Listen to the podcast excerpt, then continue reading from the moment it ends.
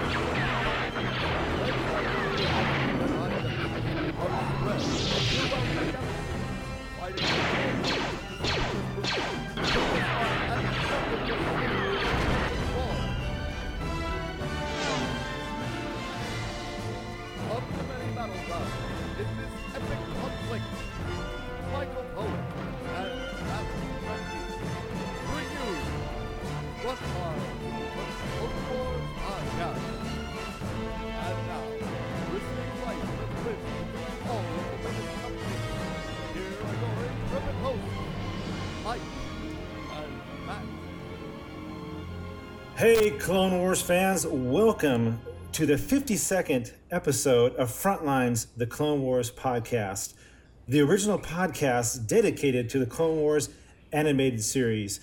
We are here to, to uh, discuss the Clone Cadets and ARC Troopers. I am your co host, Matt, and joining me on the other side of the microphone is none other than your host.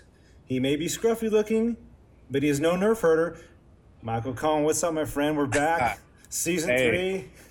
Yeah, I'm uh, I'm fresh out of the bacta tank once again. uh, I've I don't know what's wrong with me like this last year, but I just keep getting colds and flus, and Yeah, this is like the second time you. you've been you've been sick, Yeah. but uh, so You- uh, so but I I I'm gonna trooper through it because we got to talk about the season premiere for season three. yeah, We got two episodes to get to, so uh, a lot of big stuff to get to, man. yeah, totally. So let's just uh, let's jump into the news right Let's away. jump in. Get ready. This is it. Help you again. Yes. Uh, right. I thought you might say that. What are you talking about? Don't everybody thank me at once. That doesn't sound too hard. So what I told you was true. From a certain point of view. Everything is proceeding as I have foreseen. Alrighty then. So in the news, I think we're going to start off with uh, the Force Unleashed 2, and, and not the, Yes. necessarily the game. We're talking about the novel. The novel's coming out on October Yeah. 8th. Yes. And uh, you know, I wanted to pose this question to you because I'm obviously going to read this. Um, Sean Williams, a great author, Star Wars author, but I'm kind of torn. Do I read this? And I know if I start reading, I'm going to finish it in a few days. Should I read this or wait until the game and read it after the game? Oh man, I'm I'm torn right now. I don't know what to do, man. I'll tell you the the thing with reading the novelization is that the novelization is the because obviously there will be more choices to make in this one like there was in the first game. So Yeah. uh, right, right. the uh, the novelization for the first game is what's considered the canon storyline. So um, and it definitely like from what I've heard now. I got a copy of it while I was at Star Wars Celebration Five. Uh, JC grabbed me one from the 501st party and uh, and gave it to me. Uh, but I have only made it through like the first two chapters. Wait a minute. You already So- have it? No, no, no. The from the first novel. Oh, okay, okay. um, and uh, and and I I'm told that later on down the road you get a lot more like extra story from what Oh, you got in the game and in the comic books. So uh, you'll get all of the extras and you'll get what is like the definitive storyline. So hmm Right. it's hard to tell. Like, I mean, you want. I like personally. I would. I want the video game to be more of a surprise because with the video game, you are you're also getting the video. performance, Yeah, exactly. right? You're gonna yeah. get the audio of the voice actors. You're gonna get, gonna get the visual performance of the characters and that sort of thing. Yeah. And the first game was just so great at that that that that's what I would want to do. That's how I'm. Yeah, that's that's probably what's going to happen. I like, like you said, I think that actually seeing some of the video and uh, parts of the of the game is is what's going to make it so. So nice. Yeah. So yeah. So I don't know if anybody else out there is going to have that conundrum, but uh, yeah, October eighth, and also in the book realm, uh, the third Bane novel is coming out, and I read the first two Bane novels, and I really enjoyed those. Course, Darth Bane, the the uh, first one to implement the rule of two. Uh-huh. So if you are a EU fan and, and like the first two novels, look for the third one, which is coming out, I believe, around the same time. It's entitled Dynasty of Evil. So a couple of books coming out, and uh, Yeah. yeah, look for those. What else we got in news?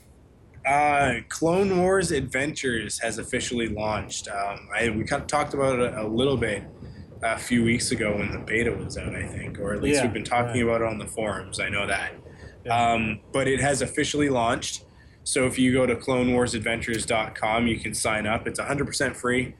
But once you get in there, you'll really want to spend some money. And that's the whole point. So. Uh, yeah, I urge all of you to go into it with the knowledge that unless you want to spend a whole lot of money, it's uh, it's just a good way to to waste some time. I mean, it's just Yeah, some cool uh, mini games that sort of thing. The, the the games that they develop for it are excellent. Um, they kind of run a little slow on my computer, but uh, but they're really really cool games, and uh, and you get you get credits for every game that you play, and then you can take those credits and buy stuff. The problem is that there's two. with most of these things, there's like you you get you get your money uh, that you earn from like adventuring or playing games or whatever, Mm. and you can buy stuff. And then there will also be stuff that you can buy with actual cash. Um, the problem with Clone Wars Adventures, as I see it, is that they have actually three tiers of things. So you can buy stuff with your regular credits, and it's pretty mundane stuff like regular clone trooper armor. There's some ARF trooper armor, uh, uh, three different kinds of Jedi Padawan robes, and uh, and some other really really basic stuff. But if you want anything specific, if you want more more uh, stylized armor, like uh, they have a they even have like this thing called like the Super Trooper or something like that. That is like this humongous clone trooper um, that maybe we'll see later on in season three. I don't know. Um, Yeah. But uh, if you want that stuff, you either have to pay for it or you have to become a member of the like you have to upgrade to a Jedi Knight account, Okay. which is also paid. Pay, yeah, like so so not only like if I want to have a customized lightsaber but also dress like Boba Fett or or Pre Vizsla or one of those characters or whatever, um, then I have to have both a Jedi Knight account and I have to get cash credits.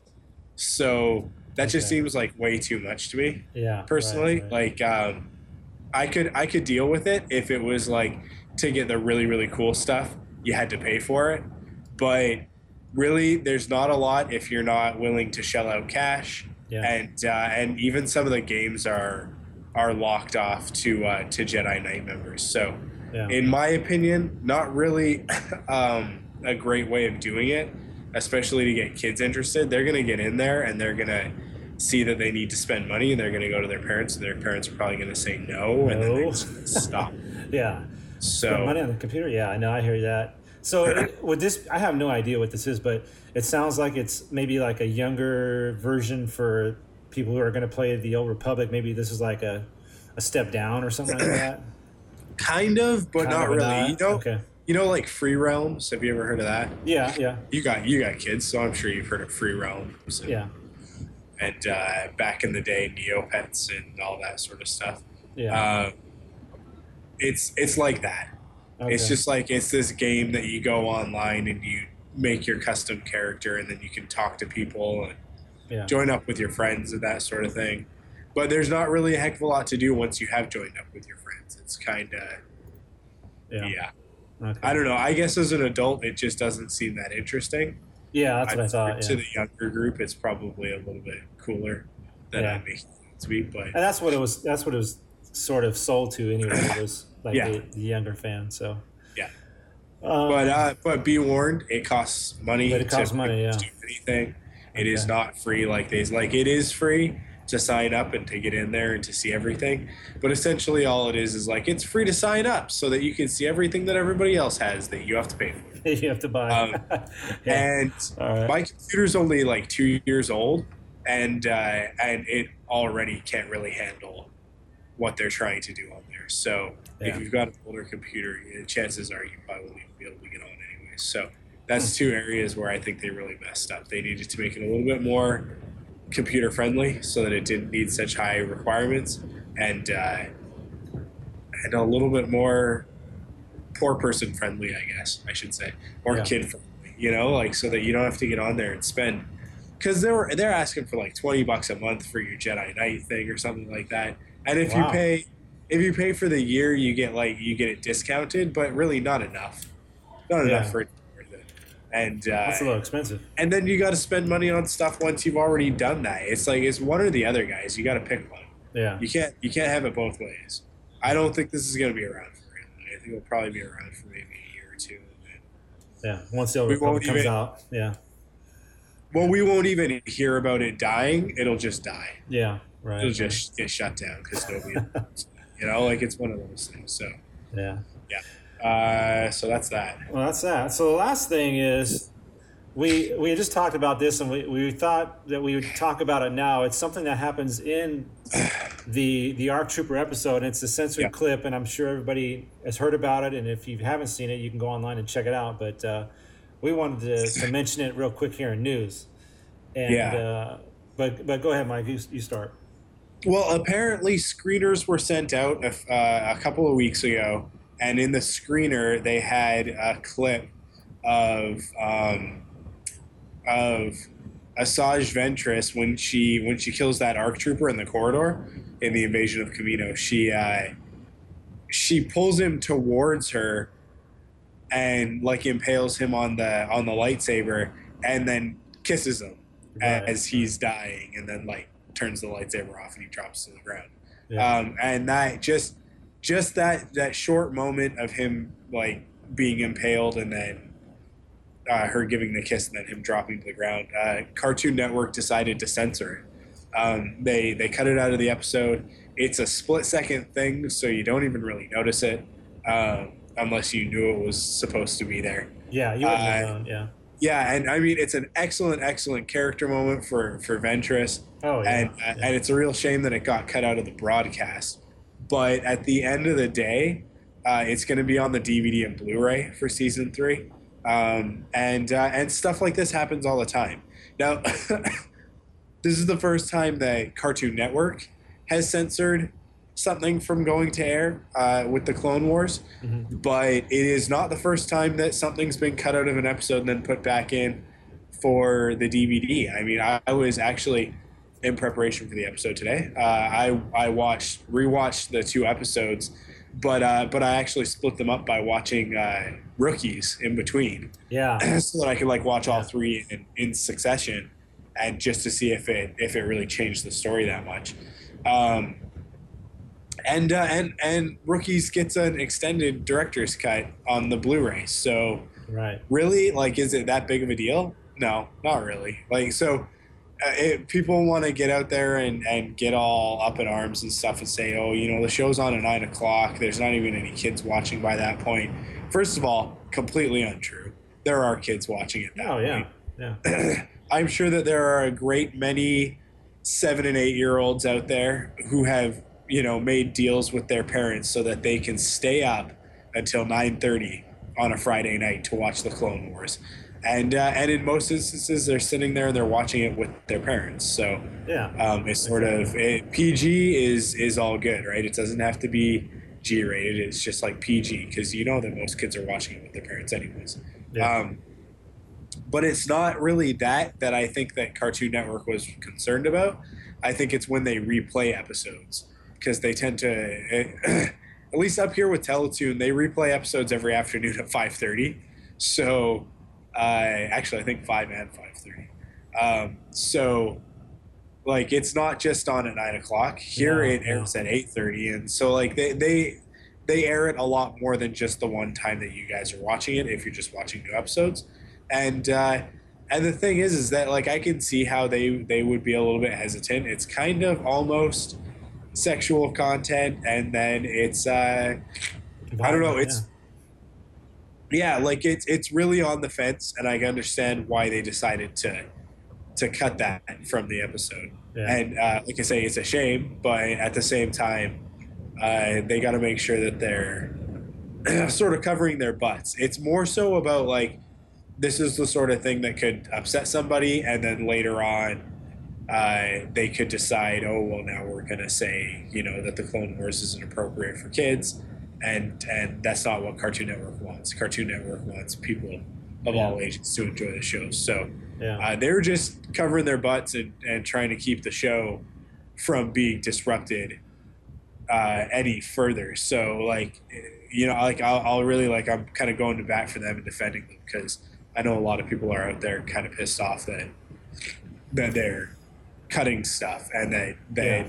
know, already the in the first first or second episode. Yeah. yeah, and that like the Clone Wars team didn't want to cut it, but that it was Cartoon Network's decision. But I think it was a smart decision. I, I understand why why it was made. Yeah, and and you said also that you know it airs again, and it did. It for us here in the states, it aired again on a Saturday afternoon. So I understand what you're talking about about it coming on during the day and not just nine o'clock Yeah. or whatever it is, Yeah. six o'clock here actually where I'm at. But it was only a four second. I mean, when you see it online, it's only like four seconds, like you Yeah, said. it's, It's, real a really fast. short clip. It's real fast, but it's such a great clip, though. I mean, it, it just shows where how far this this uh, series is, is going, and, and it's gone already. Yeah. and it's like we've said this many times. It's like it's not just a kid show anymore. I mean, look at this. I mean, this is an awesome clip. I mean, and like you said, it's such a character moment because Yeah. that is Ventress right there. You know, and that is exactly how she is and how I envision her in my mind when when I see her. And, and even though we don't know much about her Yeah, it makes perfect sense, you know, and, and but uh, like you said, we can understand why they cut it. You know, it'll be on the Blu-ray and it'll be there, and everything will be great. So and if you just go on YouTube, you know what? Like when I Yeah. post this episode, I'll probably find that YouTube clip and post it underneath the episode so Yeah. people can check it out. But um, so so check out the website clonewarspodcast.com There it and, uh, and it'll and it'll be up there. But uh, yeah, at the end of the day, it's four seconds. It's not that big of an impact on the story. yeah, So, you know, like I, I I'm willing to just let it go and say like Cartoon Network made a smart choice, avoiding any sort of uh, uproar yeah, that could have been caused by this some because you know like it's just they're not censoring it because they think it's uh, inappropriate content. They're censoring it because they're worried somebody else will think it's inappropriate content. And i can tell you there are people who would think that that was inappropriate content that they will say that it was sexualized and yeah, and uh, mixing sex with violence and you know you can be as violent as you want you can kill people. I mean if you really pay attention to the rest of that episode yeah, really, yeah, stuff is coming crashing through the ceiling killing unborn children and yeah, yeah. you know like there's a lot of stuff. I mean they're clones but still uh, we're we're uh, we're meant to believe that the clones have souls as well and all that sort of thing. So uh, there's a lot more intense stuff in that episode but because it's got anything to do with a sexualized nature they got to be careful they got to cover their butts right so Definitely. so that's what it is That's what it is. So uh, we got some collecting stuff too, real quick. Um, looks like fans of the Build a Bear, uh, you got some more treats coming up here. Um, so we got this on September 21st. Build a Bear Workshop, the interactive entertainment retailer of customized stuffed animals, announced today that is introducing exclusive Star Wars products, including the new Star Wars Bear for $22. Um, basically, it's going to be coming with uh, looks like a C3PO costume uh, that comes with a detailed gold suit, soft mask, boots, and gloves. Yeah. Princess Leia costume that comes with a white dress, silver, silver belt, white boots, and a signature hairstyle wig. And the Han Solo costume that comes with navy pants, a white shirt, black vest, the belt, and the plush blaster. So I know there's some there's some Build a Bear fans out there and the collectors, so uh, check out your Build a Bear workshop here pretty soon. I, I think am it's uh, 24. I'm so, I'm so into that that Han Solo one. I'm I totally. know. Is that crazy? Yeah. Yeah. Let's see what else we got going on in. Oh, this is another one. Uh, yeah, we got Okay. we got McDonald's has a new Clone Wars Happy Meal, and it feels like. now, correct me if I'm wrong, but did they not just have a Star Wars Happy Meal recently? They did, and it was Clone Wars related, and I'm trying to remember Yeah. what it was. No, I'm pretty sure it was like around Oh, the uh, yeah. the season finale, wasn't That's it? That's right. Yeah, it was the little ships with the heads that popped out. Yeah, yeah, yeah. Yeah, okay. And uh, and now already we've got another one. So I mean, I guess that the the Star Wars stuff is doing well for McDonald's. It must be. Um, this is a really cool alternative to the crappy toys that they've put out in the past.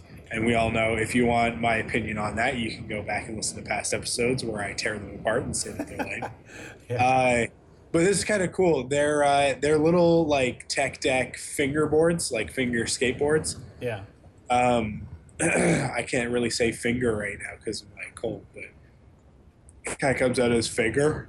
But uh, that's okay. Fingerboard Yeah. fingerboard. Uh, and uh, and they have like cool Star Wars art, like Clone Wars characters, on the bottom of all of them.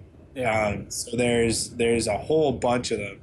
There is Anakin, Rex, uh, Obi Wan, Yoda, Grievous, Cad Bane, Commander Cody, Mace Windu, and Asajj Ventress. So that's a pretty wicked assortment. yeah, Uh, that's a cool segment. Yeah. So, uh, and each one comes with an awesome temporary tattoo. Ooh man. You know So what's funny exciting. though is like, I was like, what in the heck? we, we talked about this earlier. It's like, are, are you serious? Like skateboards? Like, this was the tech the uh, tech deck or fingerboards were like popular like years ago, but.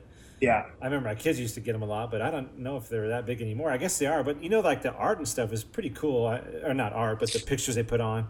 And you're looking at them, you're going, ah, it's, Yeah. it's not really that bad. It's kind of be cool, like you said, to have him. I, I got to have the Obi Wan. And then he Yeah. said, well, I, I got to have Grievous too. Well, Cad Bane, I got to get him, you know? You Yeah. go, Oh, you might as well get all of them. What the heck? Yeah. Yeah. But yeah, so that's cool. So that's uh, that I think is is the October uh, Happy Meal toy. So those generally tend to start actually a week before the month that they're set to be released. So yeah. if you're really into collecting Happy Meal stuff from like Star Wars Happy Meal stuff, then uh, I would say start checking like next week. yeah. Um, And get ready to for eat some Happy. Meals. Yeah, get ready to eat some Happy Meals. Yeah, but here's the secret that a lot of people don't seem to know.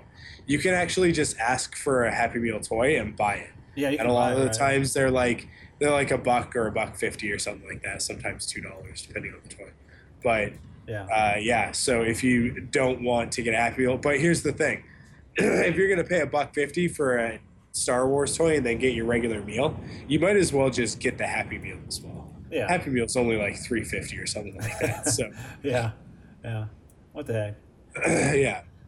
So look for that. Yeah, like you said, pretty soon here in October. And then the Yeah. last thing uh, was for you three and three quarter inch collectors.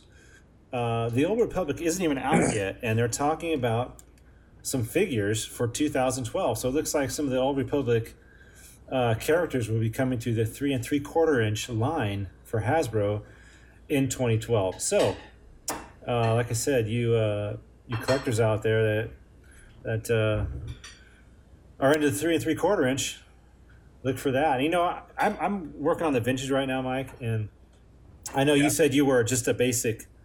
Uh, you you're not a mint on card. You just like to open them up. Yeah. I'm really enjoying these vintage. You know, I got the first wave finished. Now I'm starting to look for the second wave, and I wish I can get doubles of these because I really love the cards. But then some of these figures are so good, I want to open them up. You know, and I'm like, Yeah. oh man, I'd love to get two of each one, but right now I'm just putting them on card. Have you gotten a chance to get any of the uh, the vintage yet? No, but I, Yeah. you know what? That Boba Fett is a really nice Boba Fett.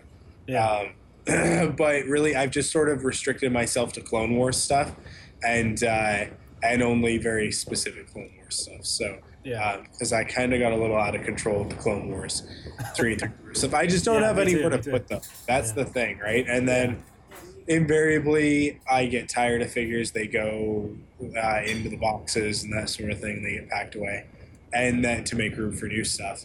And Yeah. then uh, and then eventually I open up boxes and I go, oh, yeah, I forgot I had this figure. I don't really care anymore. And then I just end up selling it later. So, uh, like to to a to a toy store or a comic store or something like that. Oh, really? Uh, when I say sell, I don't mean like sell like, oh, right, I'm going to make a profit. I just go like, some kid's going to enjoy this a heck of a lot more than I am. So I'm just going to get rid of it and maybe like trade it for some comic books or something.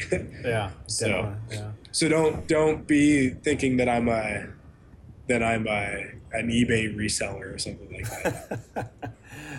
I actually don't really like that sort of behavior because there's a lot of people who will go into stores, pull off all pull all the good figures off of the shelves and uh, and go on eBay and sell them, and Yeah. uh, that's not cool in my opinion. No. Can, like when I worked at Toys R Us, I would keep all of the cool figures in a box, and uh, and like all of the all the scalpers and everything would come in first thing in the morning. So at about like noon, you, you'd go and you'd put out all the good figures so that some kids could come in after school. And they Oh, could, really? I always heard about that. Yeah. yeah. That, so that, really, that like scalpers in there, and I didn't know if that was serious or not. But you're saying it that's happened. no, so. totally, totally. You know what's worse is that the worst is Hot Hot Wheels. So bad. I heard Hot Wheels is actually so worse. bad. Yeah. Oh, the Hot Wheels collectors are just Yeah. unbelievable. They'll be waiting outside the doors before you open. And they'll just they'll they won't even say anything to you. They just like as soon as you open the gate, they just run past you to the Yeah. to the Hot Wheel aisle and and look for the good stuff, the treasure hunt Yeah. cars and stuff like that. And Yeah. Little do they that. know that they actually like get hit so that those guys don't get them sometimes. 'Cause- Well, it's just not cool. Like the toys are for kids first, you know. If you're a collector, that's fine, but respect the fact that there are kids who will be searching for that figure because you're a jerk and you pulled like six of them off the shelf, Yeah. you know, so that you can sell them for thirty bucks online. Yeah. That's just. It's just you know like it, I don't care about the business of it. If if you're trying to make money, then then whatever you're trying to make money, but do it in a way that it's not hurting kids, you know. Yeah, yeah. I, you know, on the on the vintage, I just like go once in a while. You know, once a week or once every couple weeks, and if they have them there, cool. I'll get maybe one or two that I need. Yeah. Other than that, I just they'll be No, I'm around. not like they'll be around. buy buy the figures that you want by all means. But if you're just buying something to put it on eBay oh no, to, to yeah, sell it, you know, like that's the sort of behavior that I don't like. Like I don't know, but I'm the type of guy that like if I've got a figure in my hand and I'm looking through the shelves and stuff, and some little kid walks up and goes, "Oh, they don't have Obi Wan or something like that," I'll be like, "Here, take this one. I'll just I'll find one yeah, another day. Like I'm here all the time, and yeah. you know that sort of thing." So. Cool. Yeah. So yeah, that's uh, that's what's going on. A, a little bit of collecting, and not not a ton of news, but uh, Yeah. but uh, I guess it's time to. Uh, we got a lot to talk about, so let's hit the weekly uh, recap. Yep. Let's jump in. We believe Grievous is planning a separatist attack on Kamino. I'll take on any job for the right price. We have the Republic right where we want them. This is personal for us clones. Shoulder to shoulder on those front lines. I'm your worst nightmare. We could certainly use the powers of the Night Sisters against the Jedi. Always in motion is the future, and many possible futures there are.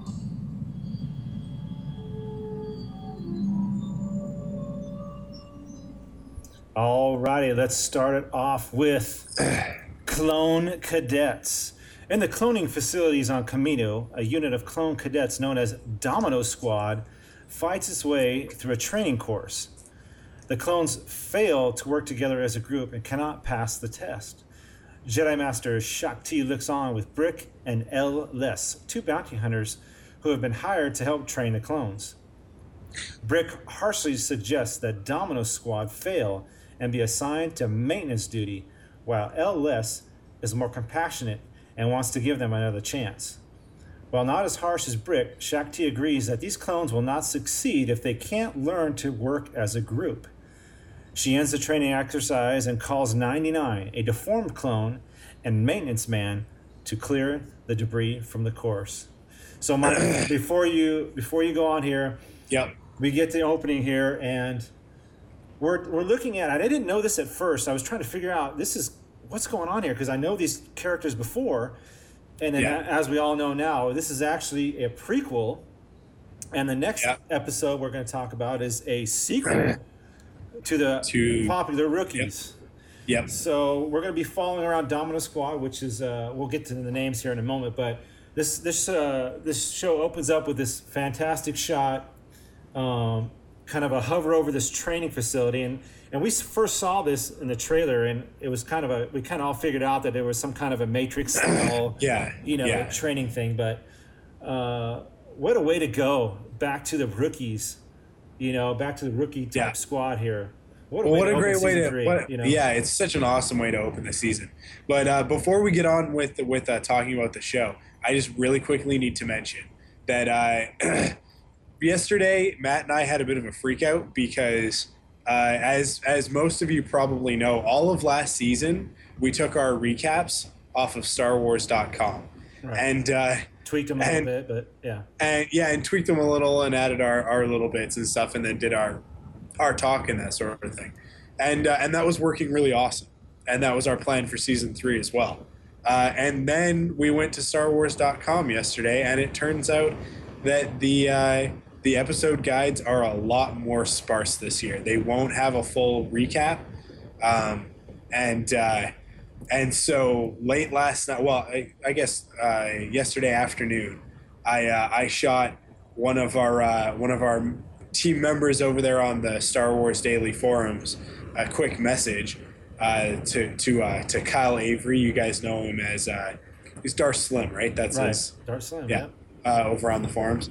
Uh, and Kyle was awesome enough to write two recaps in less than 24 hours, which I can tell you because I used to do it for all of season one. I wrote the recaps, and uh, it is not an easy job.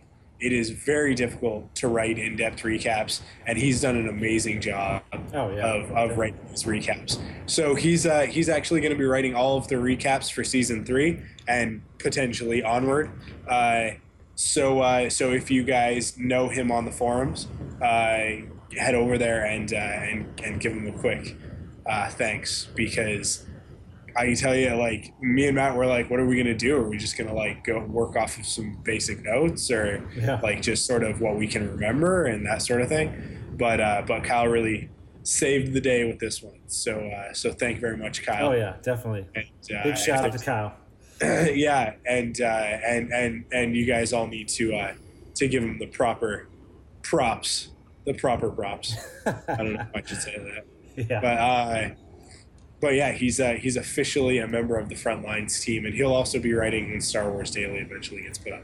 But uh, but let's get back to this uh, uh, to uh, to the the season premiere, which just like like I said earlier, I watched all like I watched the essentially the whole arc for these characters earlier today in preparation for for recording this afternoon, and um, so amazing how how much this informs the episode rookies, and uh, it's such a brilliant idea to go back and show.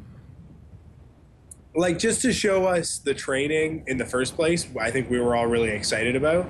And then when we when we get into the episode and we find out that Domino Squad is actually a group of troopers that we've we've already spent some time with, uh, it just uh, for me it was like that's awesome. That's just so great because I knew that Echo and Fives were coming back in in uh, Arc Troopers, but I I wasn't aware until I started watching the episode that uh, that they would actually be in uh, in this episode as well. So. Uh, so just really cool that they they sort of sandwiched an episode from season one with the season premieres for season three. Like just such a great way of, of telling a story and so classically Star Wars to be like you know these guys you know what happens to a bunch of them because a few of them die. Yeah, uh, right. But uh, but here's what happened before that. You know. So Exactly. You know, and you find out that they're just kind of like a ragtag bunch of, uh, yeah, you know, underachievers or whatever you want to call them. And as we get on to the this episode and the next one, you'll see what what happens to this like the, sort of bad news bears, if you will, uh, Yeah. group of troops. So, uh, Yeah. go ahead. after returning to their barracks, the members of Domino Squad argue amongst themselves after failing the tests. Some of the clones have nicknames. Droid Bait always gets in the way, Fives gets his name from all the fives in his unit number, and Echo is a stickler for rules and always repeats orders. CT 782 starts a fight with Echo, and Bric arrives to break it up. He assembles the entire squad and expresses his disappointment with their training, calling them a waste of his time. He even says that the Reject 99 has more sense than they do. You know, and I want to mention 99 real quick and get your take on this, Mike, because Yeah. I was trying to figure out is 99 a a old clone or is he uh, like a deformed clone? Like something think- went wrong. And I'm thinking it's the latter. Like something went Yeah, wrong with yeah. him. Um, Okay. Based on sort of the way that Bric treats him and and the Domino Squad, like references to things like Bad Batchers and that sort of thing, um, I would, yeah, I, I, I sort of lean towards him having been. And Lama Su sort of mentions that like there's there's a bunch of different ways to clone, Yeah. and sometimes uh, sometimes it always it doesn't always work out. Um, so Yeah. I would think that yeah, 99 is is an early attempt because he looks a little older, and then he's He does, also yeah, yeah. he's got a hunchback. His his face isn't quite symmetrical. Let's yeah, say exactly. Um, yeah, he's got some issues, but uh, but yeah, we'll we'll learn more about him as the uh, as the season as these two episodes go. Yeah, and I thought it was Really- interesting that that that you know when you talk about the clones, we just always thought they're all good. You know, everybody goes into the war, and it's like no, you know, there's there's gonna you're gonna have some that fail, you're gonna have some that are deformed. Yeah. So interesting little take on what can happen in the clone facility. So Yeah. uh, elsewhere in Tipoca City, Shaak Ti meets with a Kaminoan Prime Minister Lama Su to discuss the trouble with Domino Squad. Lama Su acknowledges that the cloning process is not always perfect and that not all clones are equally skilled. Shaak Ti has faith in the Domino Squad and does not want to simply cast them off as failures.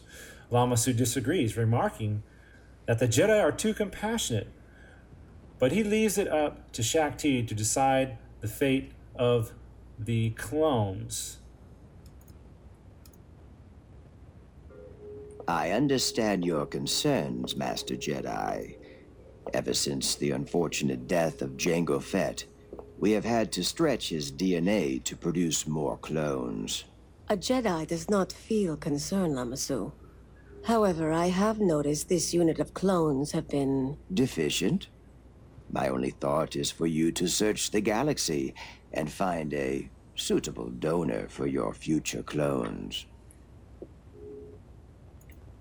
So we, we get this, Mike, and this is interesting about Jango Fett that Yeah. they are, you know, using his DNA and stretching his DNA so much that they're starting to get. It's like when you make a copy of a copy of a copy, Yeah, and it kind of it's what kind of reminded me of that. Uh, they're they're stretching it, and then she said, "What did she say about uh, going elsewhere?" Lama Su says something about going elsewhere. So I didn't know if I should take anything out of that either. well, I got to correct you for a second. Lama Okay. Su's a dude. That's what I meant. Yeah, I, I was thinking of uh, Shaak Ti and then Lama Su at the Yeah, same okay. time. But Okay. yeah, go ahead. yeah, Lama Su's a dude. Uh, I gotta I gotta make sure that, that people are cool. Oh yeah, yeah. Because with the Kaminoans, it's easy to get mixed up. Yeah. Um, yeah, it, very interesting, and and sort of leans towards some stuff that George Lucas has said in the past. That later on, the reason why the stormtroopers aren't nearly as effective as the clone troopers seem to be is because there are other there's other clone templates out there Okay, that yeah. uh, after Jango died, they they only had so many resources like they can only use so much of his dna before it either i don't know goes bad or they run out or something like that. Um, and then they need new templates. So this is sort of alluding to the fact that that post clone wars they uh, they're going to have to start using something other than Jango Yeah, um, yeah. and uh, and then it also sort of brings in the idea that because they're stretching his DNA further and further, uh, we're gonna end up with some uh, some random variables, I guess you could say. So stuff Yeah. like uh, uh, cut up uh, clearly has a very different accent than the rest of them. Uh, he's got more of like a, it's almost like a Scottish accent, maybe Mm. even Irish. It's kind of, it kind of, it doesn't really place itself because it's kind of like a cross between a New Zealand accent and a Scottish accent, I think. Uh, and it's sort of, and it's one of his character traits, right? That's how you know it's cut up talking because he's kind of got a little bit of that, that Scottish, I don't know, twang, I guess Yeah. to right, his right. voice. Um, and uh, and then you you start to see that like, whereas these guys like like uh, Shaak Ti or uh, Lama Su refers to them as deficient, but uh, but later on we see that sort of what they what they lack in their obedience and their their uh, docileness, like we saw in episode two, Mhm. uh, that they're sort of bred with, uh, they they make up for in creativity. So uh, having like they they I will get to it later on in the episode, but um, but essentially they use their uh, their creativity to solve a problem later on in the, in the episode. Right, and, right. Uh, Okay. and that's something that, that they haven't really seen in any other clones yet. So uh, it's sort of it's lending itself to, to sort of to the to the idea of the clone commandos and the arc troopers and all that sort of thing of them not being as as as obedient and and and, uh, and not questioning orders and that sort of thing like the uh, like the regular troopers do so that later on we see like obviously Cody is is an early batch clone trooper Right. and so in episode 3 he follows order 66 would would Yeah. fives and uh, and Exactly. echo Yeah. necessarily follow order 66 and i would say that based on on fives's sort of uh, on on his character traits i could see him not and i could see echo wanting to but also thinking that it's a little bit wrong and that sort of thing so um, yeah. Good point. sort of point. it's sort of opening the door for some interesting storylines down down the road Yeah, with these guys, especially with uh, where they end up at the end of, of the second episode of the season premiere. So Yeah. No, that's a good point. yeah, so, so we should should get on so we can get to that awesome stuff later. Okay. On a rain soaked landing platform, Bric and El-Les assemble several squads of clone cadets and introduce them to three ARC troopers led by Commander Colt. Colt gives the young trainees a pep talk before sending them off to complete their final practice test. First up is Bravo Squad, a highly efficient group of clones who the members of Domino Squad obviously dislike. Bravo Squad must retrieve a beacon from the top of a fortified citadel while fighting droids along the way. They complete the course in an excellent time, and Domino Squad is up next. They get off to a good start, but then Droid Bait gets shot by a train droid. When the rest of the squad decides to keep going without him, the course shuts down. Commander Colt scolds the cadets for leaving a man behind, and El-Les reluctantly informs them that this is automatic. Uh, this automatically results in failure. So you get introduced to the Bravo squad, and you're like, the, you know, they're the they're the A team, you know, and you got Yeah. you got the the Domino squad, who, like we said, was the uh, kind of like the ragtag bunch, and and you get some character traits here. You, you find out that uh, CT uh, seven eighty two is actually heavy, and the the bounty hunters talk about how he has problems. You know, he kind of goes off on his own, and and this is going to come back to him just a little bit uh, in a few moments in this episode, and. Uh, and we also get introduced to the ARC troopers, the the advanced reconnaissance commandos. Am I right there, Mike? Did I get that right? That that is correct. All right, there we go. Yeah. but uh, yeah, what'd you think of this this this section here? You like this scene here with the uh, the Citadel? Uh, yeah, it's it's a it's a really Challenge, cool yeah. sequence, and and what we see Bravo team do is pretty impressive.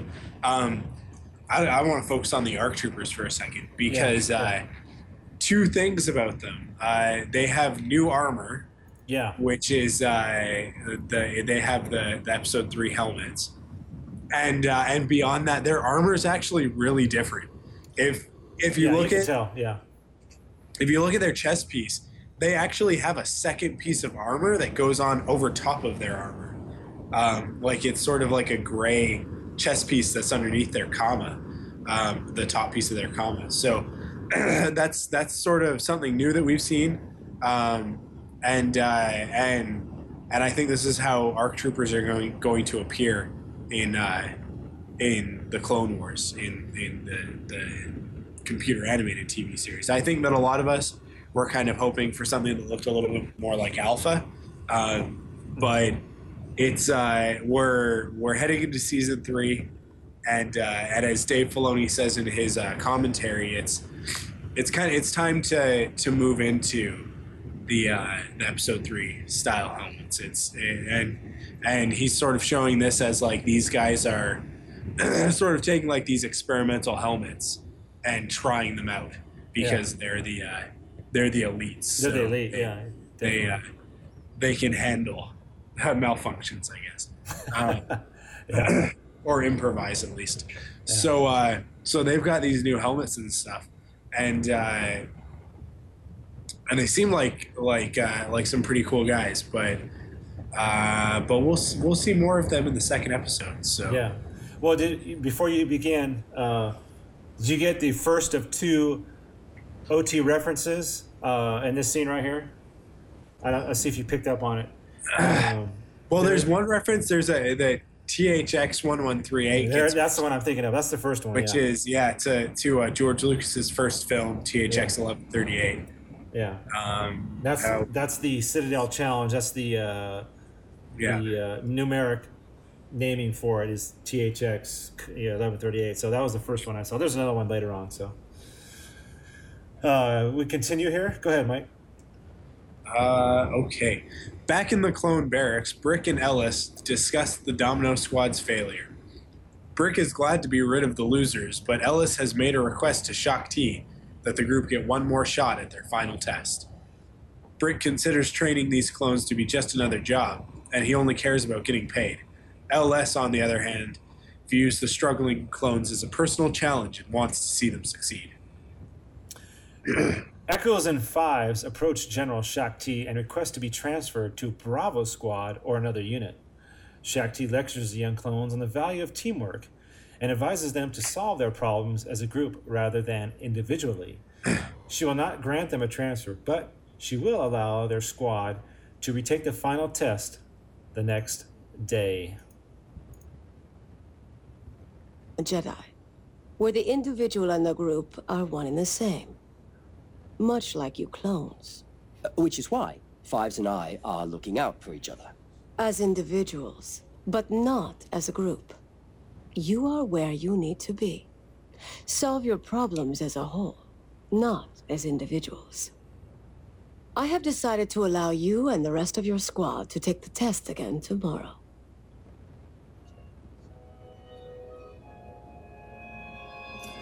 So there it is. You get some Jedi wisdom from Shaak Ti, and uh, she's basically telling him, "Hey, you're not going anywhere. You guys are staying as a team. You're going to work it out. You yeah. know, uh, figure out what it is, and and basically go and do it. I mean, you know what to do." Is she talks about some Jedi stuff that uh, individuals and the same. She said something about that in that in that quote there, but uh, basically they're just getting uh they're getting another chance though you know? They get one more shot to make this right and we'll see how they do. Yeah. Yeah. Okay uh, so in an empty hangar bay one of the clones of domino squad answers a summons from Bric. Bric blames the cadet for the failures of his entire squad. When the clone lightly takes the insult as a compliment Bric verbally and physically abuses him uh, for not taking anything seriously he calls the cadet a cut up, and the clone responds by thanking him for his new nickname. Bric angrily orders Cut Up out of his sight. So, I, we, I didn't mention it before, but we get introduced to Bric and El-Les, the two bounty hunters that are yeah. hired to to yeah. train these guys because the Jedi just don't have the time. Um, and with these two characters, you got kind of Bric, who's the the pessimist. You know, he he's only going to see the bad, and if they're not up to snuff, they're out of there. Yeah. And you got El-Les who's on the other side. he's more the optimist. He's going to, you know, let's give him a chance one more time. So that's where these two you got two opposite ends of the coin here with these bounty hunters. Um, yeah. And then of course we get uh, kind of a little bit of a standoff there with Bric. You know, he punches a cut up, Yeah. And uh, I don't know what he was going for there, whether whether he was trying to get him to fight back or or if that was just you know Bric showing how tough he is. But uh, I, yeah, I think that it was it was a couple of things. I think that Bric was trying to sort of exert dominance and Yeah. be like like because because cut up eh, obviously based on his name he's a bit of a wise man wisecrack, right? So- yeah, yeah, so uh, he uh, he kind of talks back a few times, but talks back without actually talking back, unlike unlike Heavy, uh, who just talks back. But uh, it's that I, I think Bric gets really really angry because Cut Up just won't react.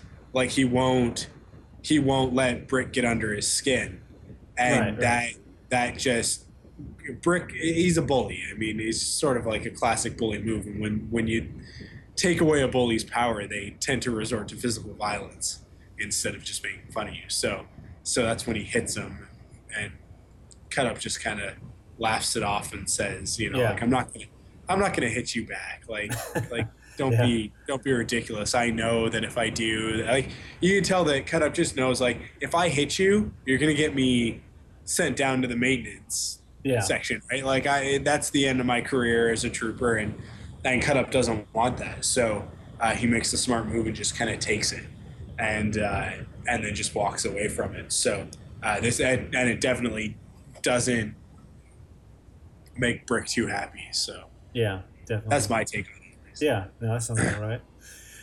Uh, that night, as the clones enter their sleeping pods in the barracks, CT 782 sneaks down to his locker. He begins to retrieve his personal belongings, intent on leaving the army. But 99 confronts him and insists that he does, does not desert his squad mates. CT 782, or Heavy as 99 calls him, always tries to do things on his own, but 99 advises him to trust in his brothers and accept that he is part of the team. And like I said earlier, you know, Heavy is the one who they said kind of followed his own path. And Mike, you mentioned this Yeah. a little bit earlier where you said, you know, Cody, when he got Order 66, yeah, he does it. And would these other clones, these ones that are down the line, would they do that? And here we go. Here's Heavy, who, much like uh, in season two, where they had that, that clone that deserted in the deserter, Yeah. um, Cut Lawquane, here's Heavy saying, it looks like he's going, you know, I'm out of here. And it's just not really clear whether he's just, it sounds to me like he's going to go off on his own and, and be his own thing and do his own thing, much like Cut Lawquane did in, in the, the episode Deserter. So very Yeah. interesting there that they got maybe another clone that wants to take off. You know, he's had it. But uh, you got the you got 99 who's always wanted to be a clone and a clone trooper Yeah. kind of calming him down and saying, "Hey, you trust in your brothers. It's, it's you know, make Yeah. it a team. You know, it's, it's all on you, heavy." So Yeah, and he kind of he kind of he gives him a little bit of wisdom and sort of says like, "Look, I never even got the chance to fail. Yeah. So right, like you should be thankful that you're you even have the opportunity because you could be like me, you know, like that's and and I think that that's one of the things that sort of gets to heavy and makes them go, yeah, I've been thinking about this the wrong way. That you know, like that that he does have the opportunity and you know he shouldn't give up yet, that sort of thing. So yeah, um, it's definitely this talk and and 99's influence that that brings Domino Squad together. So right, as we are are about to hear. yeah, So uh, the next morning, the members of Domino Squad prepare to take their test one last time, but Heavy is not with them.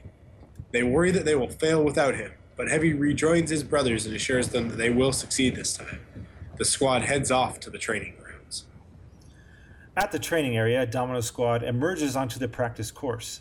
They fight their way through, working effectively to take down the droids. Shaak Ti, Bric, and El-Les look on. And El-Les enthusiastically notes that the cadets are finally working as a team. The clones make their way to the base of the Citadel, but are discouraged when they realize that all of them are missing the ascension cables they need to scale the wall of the structure. El-Les angrily accuses Bric of sabotaging the test, but Bric insists that if the cadets are truly worthy, they will pass no matter what. El-Les pleads with Shaak Ti to end the test because of Bric's cheating, but Shaak Ti decides that the clones need to learn to overcome adversity, and she allows the test to continue. Meanwhile, Heavy has come up with a plan to scale the Citadel using the gun emplacements in the wall. Droid Bait goes out into the open to draw their fire, while the rest of the t- uh, squad targets the guns and destroys them. Then they climb the wall using the deactivated guns as a ladder and reach their objective at the, at the top. Shaak Ti praises Bric for bringing out the best in Domino Squad with his actions and remarks that they are some of the best soldiers she has ever seen. So Domino Squad did it, man. They got up to Citadel, used some little ingenuity, and Yeah. even over the the uh, I guess you'd call uh, Bric trying to sabotage them. You Yeah. know, uh, they were able to overcome that and show how good of a team they actually uh, they actually were. So Yeah. Yeah, it's a real shame that uh, that what happens to a few of them happens in uh, in their yeah, next yeah, or in their previous appearance, I should say. Um, yeah, uh, in the barracks, Bric and El-Les pin medals on the clones of Domino Squad and congratulate them on completing their training. 99 personally compliments Heavy and is sad to see him go. Heavy says that they'll see each other again and gives his medal to 99. Then the two brothers part ways. On a sunlit platform, Bric, El-Les, and the ARC troopers look on Shaak Ti uh, as Shaak Ti congratulates a group of clones on their passage from the cadets to troopers. Domino Squad and their fellow clone troopers board a transport ship and head off to fight for the Republic across the galaxy. Today is your graduation. From here, you ship out to fight against the Separatists and restore peace to the Republic. Congratulations. You are no longer cadets. You are troopers. May the Force be with you. Attention! Helmet on!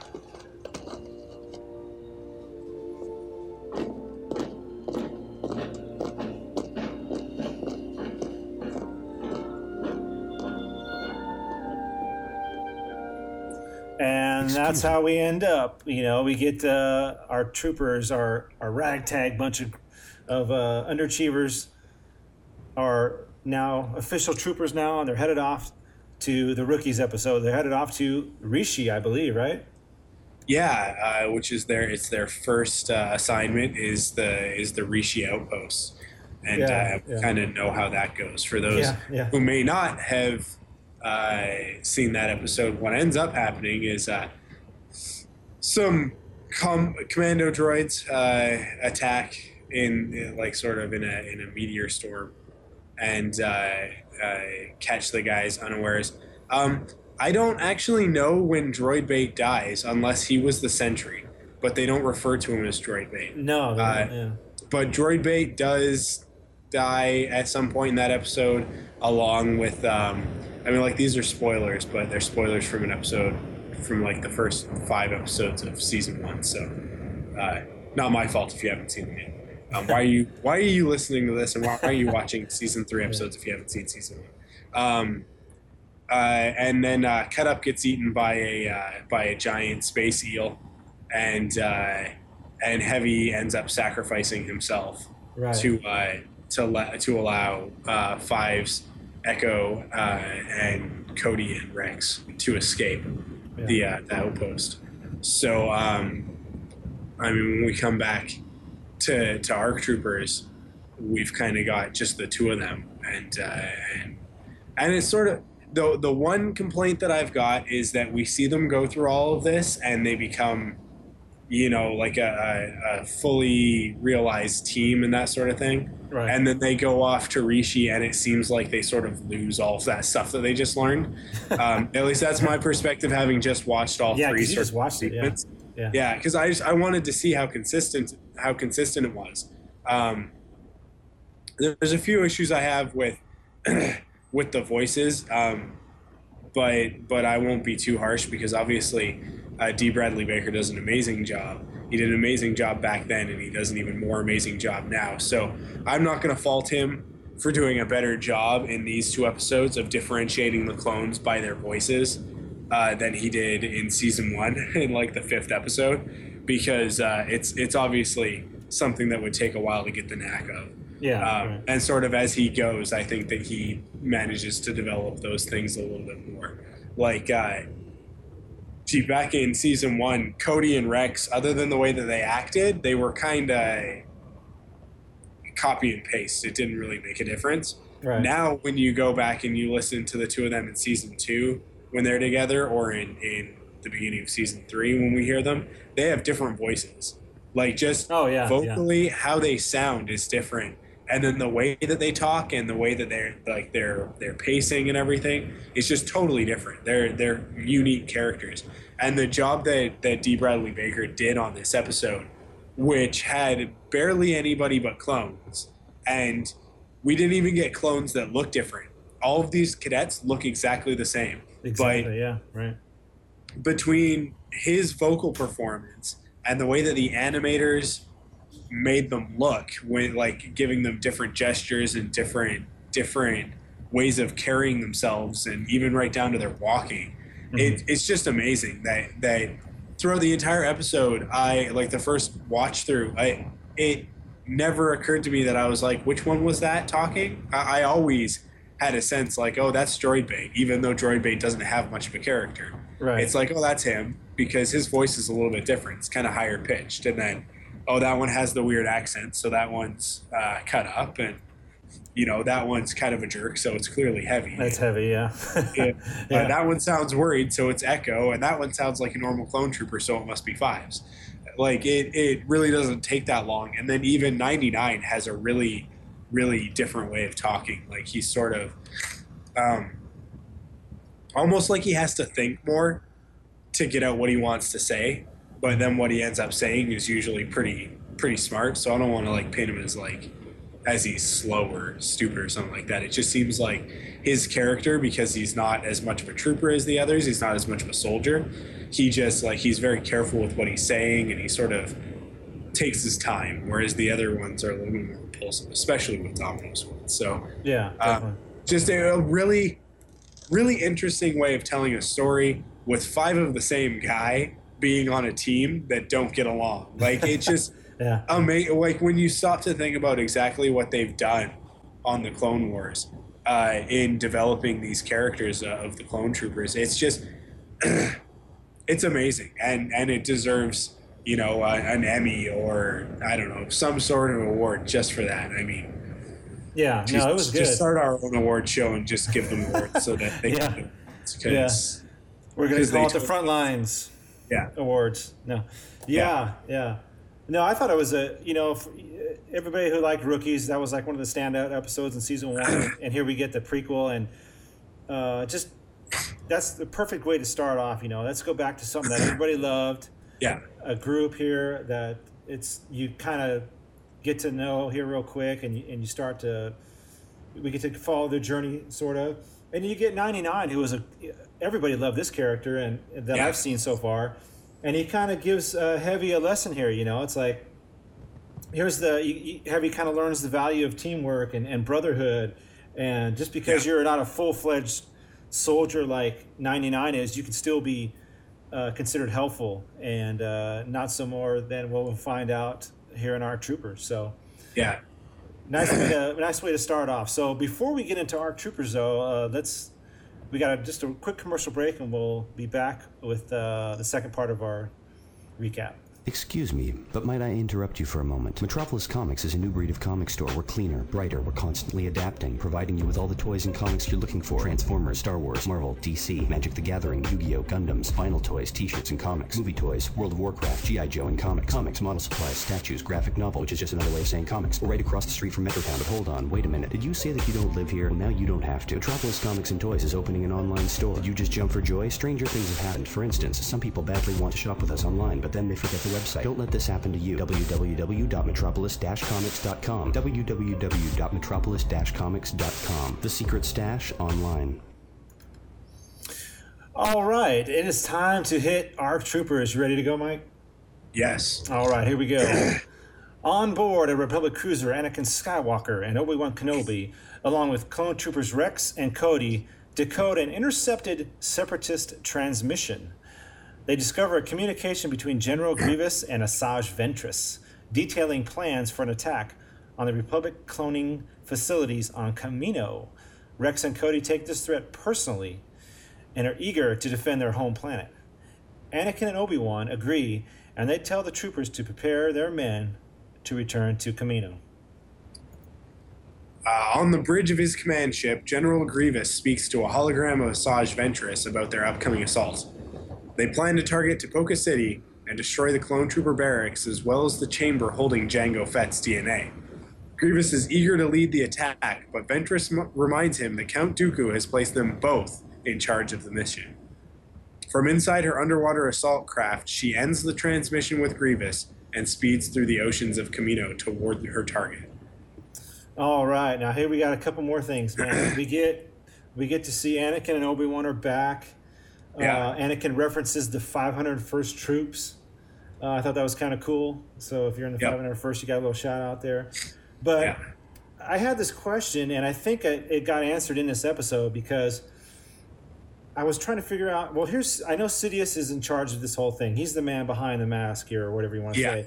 Now, I was trying to figure out why is he having Dooku tell Grievous and Asajj to take out the clone facility on Kamino, and I'm thinking this could make a you know obviously it's going to make a huge impact on the war Yeah. for the Republic. But why would Sidious want all this done? Because those are in the future here in Episode Three. They're gonna he's gonna turn them with Order sixty six. Yeah. So I was trying to figure out that's kind of odd. Why would he go after the clone facility? But then we kind of learned later on that uh, they're actually trying to pull some of the uh, DNA from it. So I don't know if that kind of answered the question for me. I think it did. Did you get anything else out of that? Because I was kind of confused at that at first. You know what? What what I get from this is that um, Sidious sort of he he recruits Dooku as his apprentice, and then Dooku is the one sort of pulling all the strings, right? And Sidious obviously is the one sitting back and doing the majority of sort of the overall pulling of the strings, but I don't think that he realizes necessarily when things like this are going down. Um, this might be a plan that Dooku came up with himself, Mm-hmm. and you never know. Dooku could have full awareness of what the eventual plan is. I mean, based on the look on his head, you know, shortly before it leaves his neck uh, in Episode Three, I don't think Dooku has any idea what Sidious has planned in the Yeah. end. So, um, that and the other aspect of Grievous and Ventress not being all that effectual. Yeah. Um, at the at the end of the day, I think that that um, Sidious knows, and, and when I say Sidious, we obviously also mean Palpatine, is fully aware that Dooku and Ventress and the battle droids don't stand a chance against the Jedi, like Yeah. properly trained, fully trained Jedi, and and the clone troopers. Right, Uh, right. I, I think that, that this is sort of one of those one of those gambles that he takes where he goes uh, you know who knows what what further strings are being pulled Yeah. but uh, but that that he obviously realizes that like they're not going to actually accomplish this you can't actually land on Kamino and take out the the clone barracks you can Yeah. you could do some serious damage and spread them really thin. Maybe you could take out a Jedi uh, in the process, but uh, more than likely, all you're gonna do is is just cause a lot of damage and just sort of piss some people off. So Yeah, yeah. um, I think that he's fully aware of that, uh, and uh,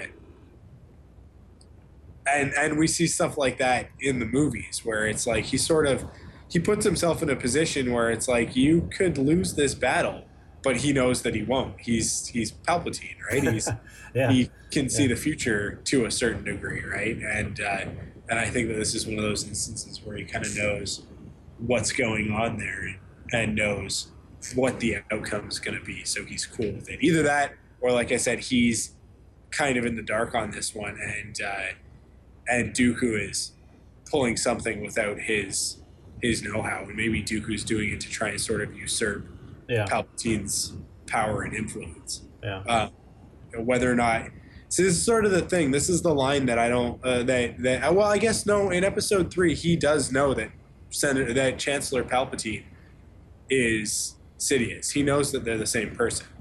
So Yeah.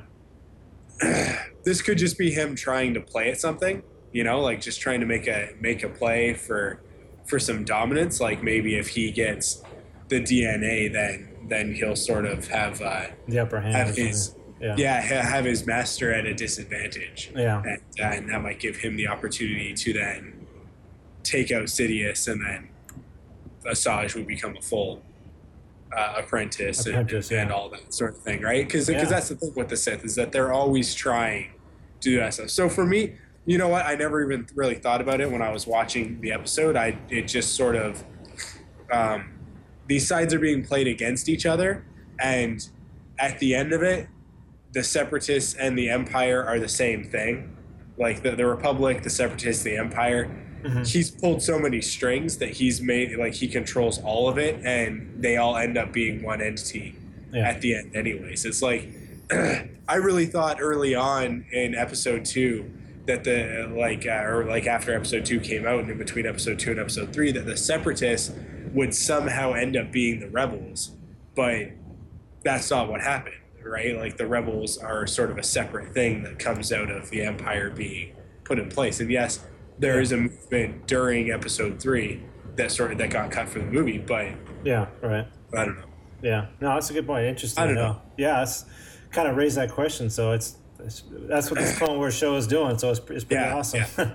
um, above the water's surface, Anakin and Obi Wan arrive in their cruiser. They disembark with their troops at Tipoca City, where they are greeted by Shaak Ti and Lama Su.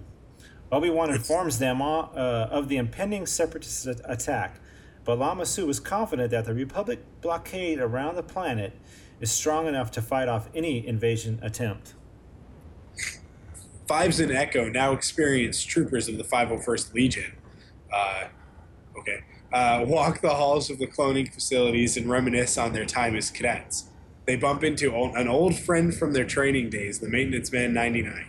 When 99 asks if Heavy is there also, uh, the troopers recount the tale of Heavy's sacrifice at the Rishi Moon outpost. Echo and Fives tell 99 that they have returned to defend Kamino from the Separatists. 99 is eager to help them any way that he can. Now, here, uh, this is sort of odd to me.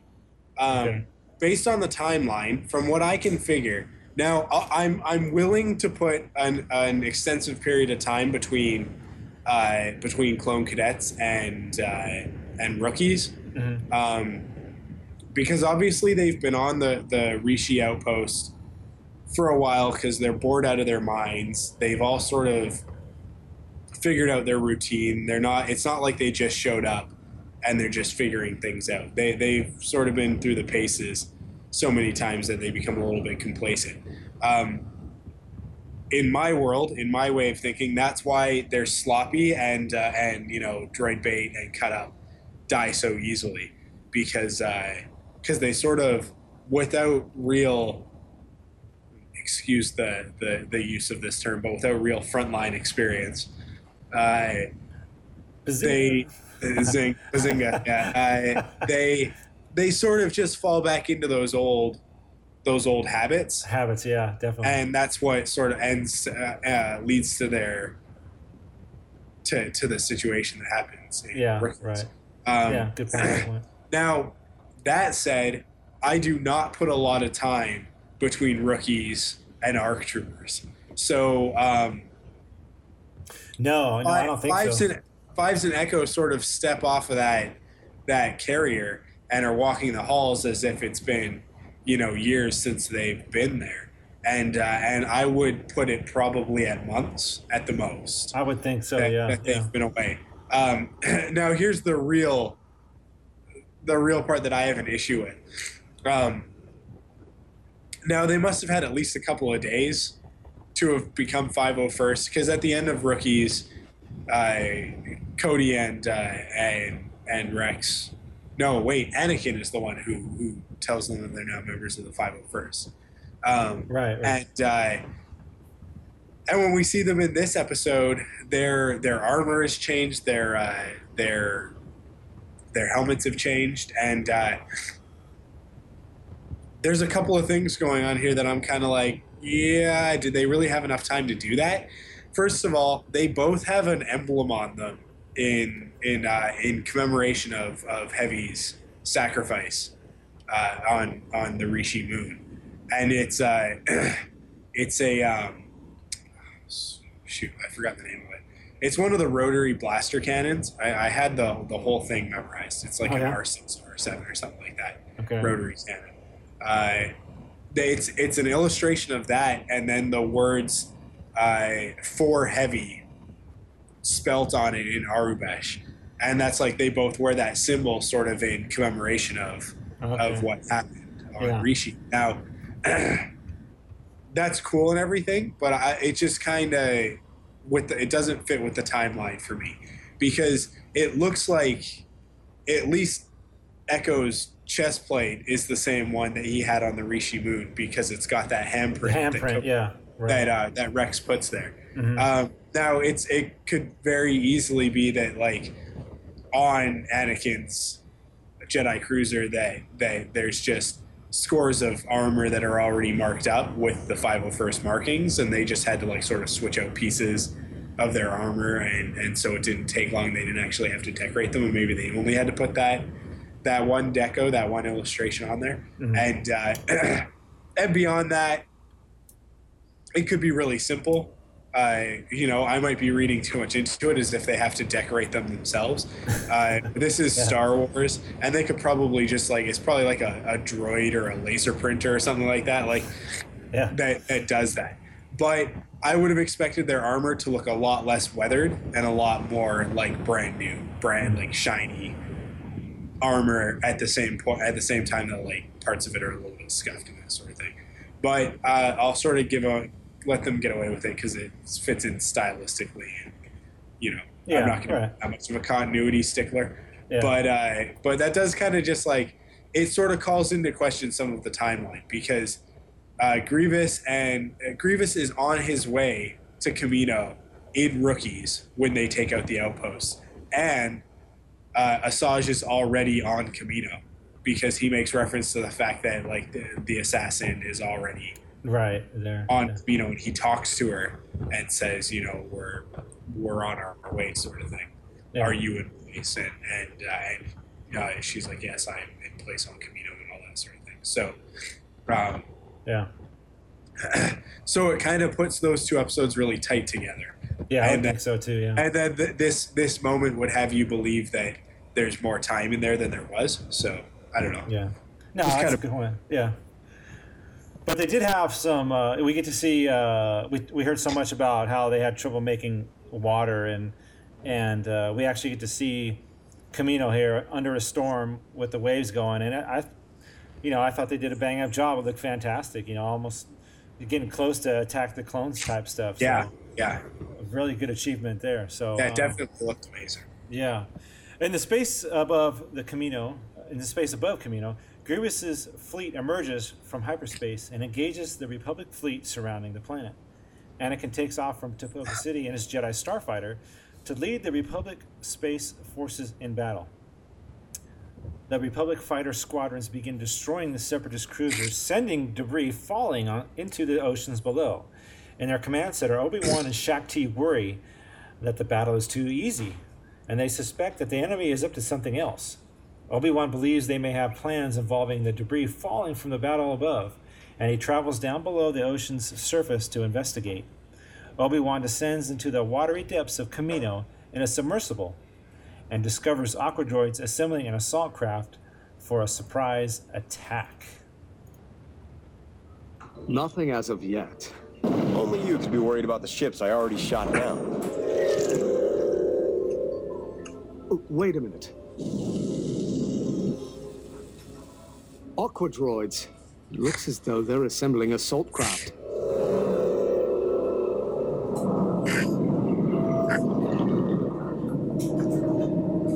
Anakin, I was right. Those downed transports were hiding ships for an underwater assault. Anakin, come in. Hold it right there. Do not move. So we got a lot of stuff going on here. First of all, we got uh, Grievous starting his attack, and we get this fantastic battle starting off here. I mean, we got Yeah. Arc 170s, we got Y Wings, we got the classic Star Wars sounds coming out, you know? yeah. Uh, and then we yeah, get, I, it's it's an amazing space battle because Oh, you've yeah, got you've yeah. got Anakin and his Jedi Starfighter, and then you've got Arc 170s and Y wings, like you mentioned. There's also some V19 Torrents thrown in there, Yeah. which I just love that now that they have the Arc 170s, that they're not just throwing the Torrents out because Yeah. I really like Yeah. the Torrents as a ship. Like, it's a really cool design, and uh, and and really underused in my opinion. Um, but it, because it does have the Arc 170s, which are sort of a throwback to the X Wings, and the, Yeah. the Y Wings, which are obviously they're the prototype Y Wings. Um, it uh, it definitely gives it a very like I don't know. It, it had a very Return of the Jedi feel to it, It did, um, more yeah. than more than anything that we've seen in a while. Yeah. So um, this was sort of what I've been asking for, which is a really really great yeah, I thought you'd, uh, space appreciate this one, yeah. Yeah. And uh, but in the timeline it puts it after the uh, the malevolence storyline Storyline, so yeah. Okay. i just want everybody to uh, yeah. to know that because they introduce the y-wings in the Malevolent storyline which means that ahsoka at this point is already anakin's padawan but must just be somewhere else Yeah, that's that was a topic that I saw going around after this episode. Was like, was this before Anakin had his Padawan? Uh, but it, you know, it sounds like he kind of figured it out. Yeah. yeah, one of the one of the things that that Dave Filoni has said is that one of the best ways to tell where you are in the timeline is whether or not Ahsoka is with Anakin and Obi Wan, Uh-huh. because chances are if if she's not, then it puts it before the movie, and this episode sort of calls that into question. It's like, yeah, okay, so sometimes, yeah, but not all the time. Like that's not a fast rule yeah, yeah. because then we also have uh, the season finale uh, of R2 Come Home and uh, oh, well, okay, uh, what's what's the episode before that? The one that we first saw Boba Fett. Um, wow, you put him in the spot now. Yeah, I can't remember. R2 Come Home, then Lethal Trackdown, but I Lethal can't remember track down, yeah. name of the one before that. But in those three episodes, Anakin is with Mace on on that cruiser for some reason. We don't really know. Um, maybe just to do the training, so maybe he sort of splits up. And then Ahsoka is with with uh, Plo Koon, and uh, and sort of we're seeing sort of a different side of the Jedi training where a Padawan may not necessarily spend all their time with one master. Um, Yeah. but yeah, so I mean, uh, timeline stuff kind of getting a little murky, uh, but but I don't know. I guess we'll. Uh, said that they have an official timeline that they work with, and and that uh, eventually he will release that, and um, and that starting with the next season with season four, you know, we're kind of looking ways into the future, but starting with season four, that they might start just moving straight forward. That they might tie up sort of some of those loose ends of the Ah, timeline, okay, okay. and then uh, and then just move forward from there Yeah. towards the doors. So, so we'll see. Yeah, and you know, it's uh, in this clip that we just heard. You know, it's Obi Wan once again. he's, he's just got that great tactical mind, and he figures out, Yeah. hey, something's not right here, and and sure enough, he, he catches what's going on. And there's also another callback to the original Star Wars in this, and again, Grievous states that uh, he says attack formation Echo Three, and everybody should know that uh, that is the call sign uh, in Star Wars. Uh, you know, Echo, not Star Wars, Empire Strikes Back. Look at me. Oh yeah, yeah. yeah. Echo That's three to call- Echo seven, so that's his call Yeah. sign on Hoth. So Yeah. another throwback there. So I had to just throw that in there. I know some other people probably caught that. So uh, let's see. Several squid-shaped trident drills head for the city, and Aqua droids attack Obi Wan's craft before he can alert the Republic. Obi Wan ejects from his damaged submersible and catches a ride to the surface on a flying aiwha beast. Just as the Trident drills burst out of the ocean to attack the cloning facilities, Obi Wan calls Anakin for help, and Anakin leaves the space battle above to defend the city below. Within the uh, within the city, ARC troopers prepare the clones to fight off the invasion. They close the doors to their hangar bays and take up defensive positions, but the drills on the separatist ships burst through the doors and ceilings and deploy groups of aqua droids to fight the clones. Grievous and Ventress emerge from separate transports to lead the attack. 99 tries to help the defense by bringing weapons and ammo to the clone troopers, but an ARC trooper orders him to get to safety right before being shot and killed. Anakin and Obi Wan fight off a group of droids, and Obi Wan notes that the enemy forces aren't strong enough to capture the entire city. He concludes that the battle must be a diversion to distract them from the Separatists' true goal, true goal, and he sends Anakin to defend the clone DNA chamber. Uh, elsewhere in the city, Fives and Echoes shoot down waves of oncoming droids from the elevated sniper position. 99 arrives to bring them ammo and grenades, and they encounter a group of lost young clone cadets. The boys were separated from their group on the way to the clone barracks, and 99 offers to show them the fastest way there. And before you go on, you know, we have this unbelievable scene where you know this this the devastation of the pods. Yeah, uh, like you said earlier, Mike, uh, the the pods of the young clones that haven't even been born yet, I guess, uh, just come crashing down. Fantastic Yeah. shot. We get the shot kind of right out of the attack of the clones, where we get Obi Wan on the air whales. Uh, yeah, you know, just like they said, I mean, it, this thing is just ramping up, and I'm going to mention one more thing when we get to the interesting about the quality that's going Yeah. on with this. Yeah, well, it's just um, one thing that, that really sort of harkens back to, to true Star Wars for me with this episode, and something that's that's definitely changing in the way that they're doing the show is that uh, in, a, in a major episode like this with a huge battle going on, uh, we have three separate stories going on at once. We've got Anakin and Ventress in a little bit, uh, Grievous and Obi Wan, and then uh, and then Fives and Echo along with uh, Commander Cody and Captain Rex. And all three of these stories are going on at once, and we're cutting back and forth, and it's so fast paced. And yeah. it just it has that feeling of like Return of the Jedi, where in Return of the Jedi you've got you've got Lando leading the space battle with Admiral Ackbar and all the rebels, and then you've got Han and Leia down on the surface of Endor leading the attack against the bunker, and then you've got Luke on the Death Star facing down Vader and the Emperor, and it's just like you've got all three of these things going on at once, and you've got personal stories going on in each of them, and and the stakes are so high, and you just don't know what's going to happen next, and the second something happens someplace, you cut to somewhere else, and something else is happening, and it's just it's this is the way that Star Wars is is Yeah. told. Like th- this is this is the way that the stories unfold for us, and and it just it just feels so genuine in a way that nothing else in the series has up until this point. Up until this point, we've just gotten like one person's perspective. Yeah. we've known that there's other stuff going on, like in the Ryloth trilogy. We know that Anakin and Ahsoka are engaged in a space battle while Mace is on the surface, but we're not cutting back and forth between them.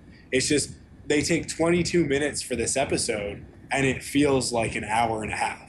Yeah. Easily, like it just there's so much going on. It you you think back on it, and you go, did all of that really just happen in 22 minutes? That's Yeah, unbelievable. really.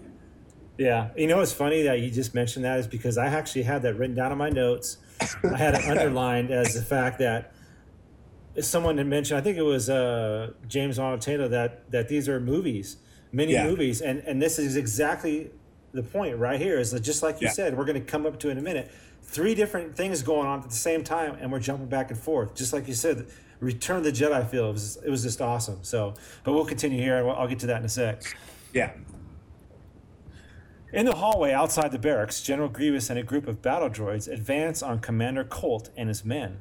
They kill all, all of Colt's remaining troops, and the ARC Trooper prepares to make a last stand against the droids. Instead, Ventress emerges from an adjoining hallway and force chokes the commander before impaling him with her lightsaber. She and Grievous meet face to face for the first time, and Asajj tells the general to continue the assault with his droids while she steals the clone DNA. Your skills are impressive. Perhaps a match for my own assassin. Count Dooku may have taught you how to swing a lightsaber, General, but that hardly makes you my equal. And yet, I am the general in charge of this assault. Remember, assassin, you are to recover the clone DNA. Why not just destroy it? Because the DNA could unlock new possibilities for us. Keep playing with your droids. I'll handle breaking into the DNA room. Shall I provide you with a droid escort? My dear General, there's nothing you have that I could want. And I have to say, Mike, this was probably my favorite scene. This whole interaction here with Asajj, General Grievous, and uh, Colt here, and just we talked earlier Yeah. about the cutscene. Either way, it works. Um, you know, we got Ventress showing her her knowledge of the Force here. She's able to do Force chokes and and pull people in and stab. Oh, just like I was just like, holy mackerel, this is awesome. And and the fact that she looks a lot different than I remember in episode one, as far as just the way they are able to to animate her. And Season it one. seemed- it's season one, yeah. What did I say? Episode one. Yeah. Season one, yeah. She just looks so much different, you know. Like wow, you know, they're really Yeah. putting this together. Like she's looking so much so real now. Just Yeah. all that whole scene was just so awesome to me, and you know we hear stuff like uh, she's talking about recovering the clone DNA for new possibilities, and Yeah. that's kind of open to however you feel the, the, the interpretation. Much like I talked about earlier about you know what are they doing? What's what's going to happen with the clones? Uh, Jango Fett's dead now. Yeah. So who knows if there's going to be more to this story uh, down the future? But fantastic scene there. I loved it. Yeah, amazing. Um, like the what you're saying about the quality having just made such a jump that she is almost unrecognizable, and uh, I, I totally agree with you. The uh, just the way that they they animated her in that sequence was. I, it was just so real. Like Yeah, the, the yeah. character was so authentic, and the way that she moved and everything just it it told so much about who she is and uh, and it was it was just an amazing amazing moment for the character. It's a shame like this is where the scene got cut out, and it's Yeah. a shame that that does get cut out for the broadcast. But Yeah. uh, it'll be awesome to get the Blu-ray and DVD and uh, and to watch that play Oh, out definitely. the way it was originally intended to, because it's just it's an introduction to the character that I don't think we ever got before, and because we already knew her from the micro series, and so it's like I, I really feel like in season three, especially because she wasn't in season two a lot, I think that was intentional, so Uh-huh. that she could come back in season three and almost be reintroduced as a new character. Yeah. Because later on in season three, we're gonna find out a lot more about her Right. and right. Right. and who she is as a character, her origins, and where she comes from. So, um, yeah, it just it felt like a reintroduction of the character, Definitely. and uh, and just developing her so much more than uh, than anything that they did in the movie or the first two seasons. So, uh, I look forward to her story unfolding. Yeah. Uh, Echoes, uh, Echo and Five successfully get 99 of the clone cadets to safety inside the barracks. Captain Rex and Commander Cody arrive and tell the young clones that they can still help defend their home even though they haven't completed their training. 99 offers to lead the group to the armory so that they can get weapons to defend the barracks. Meanwhile, a group of aqua droids attack the Republic's command center. Shaak Ti easily dispatches her attackers and sends a message to her forces to press their attack. Asajj Ventress enters the clone DNA chamber and retrieves a canister containing Jango Fett's genetic material. As she prepares to leave, Anakin arrives to stop her. Meanwhile, Rex, Cody, and 99 get weapons from the armory and prepare to defend their position.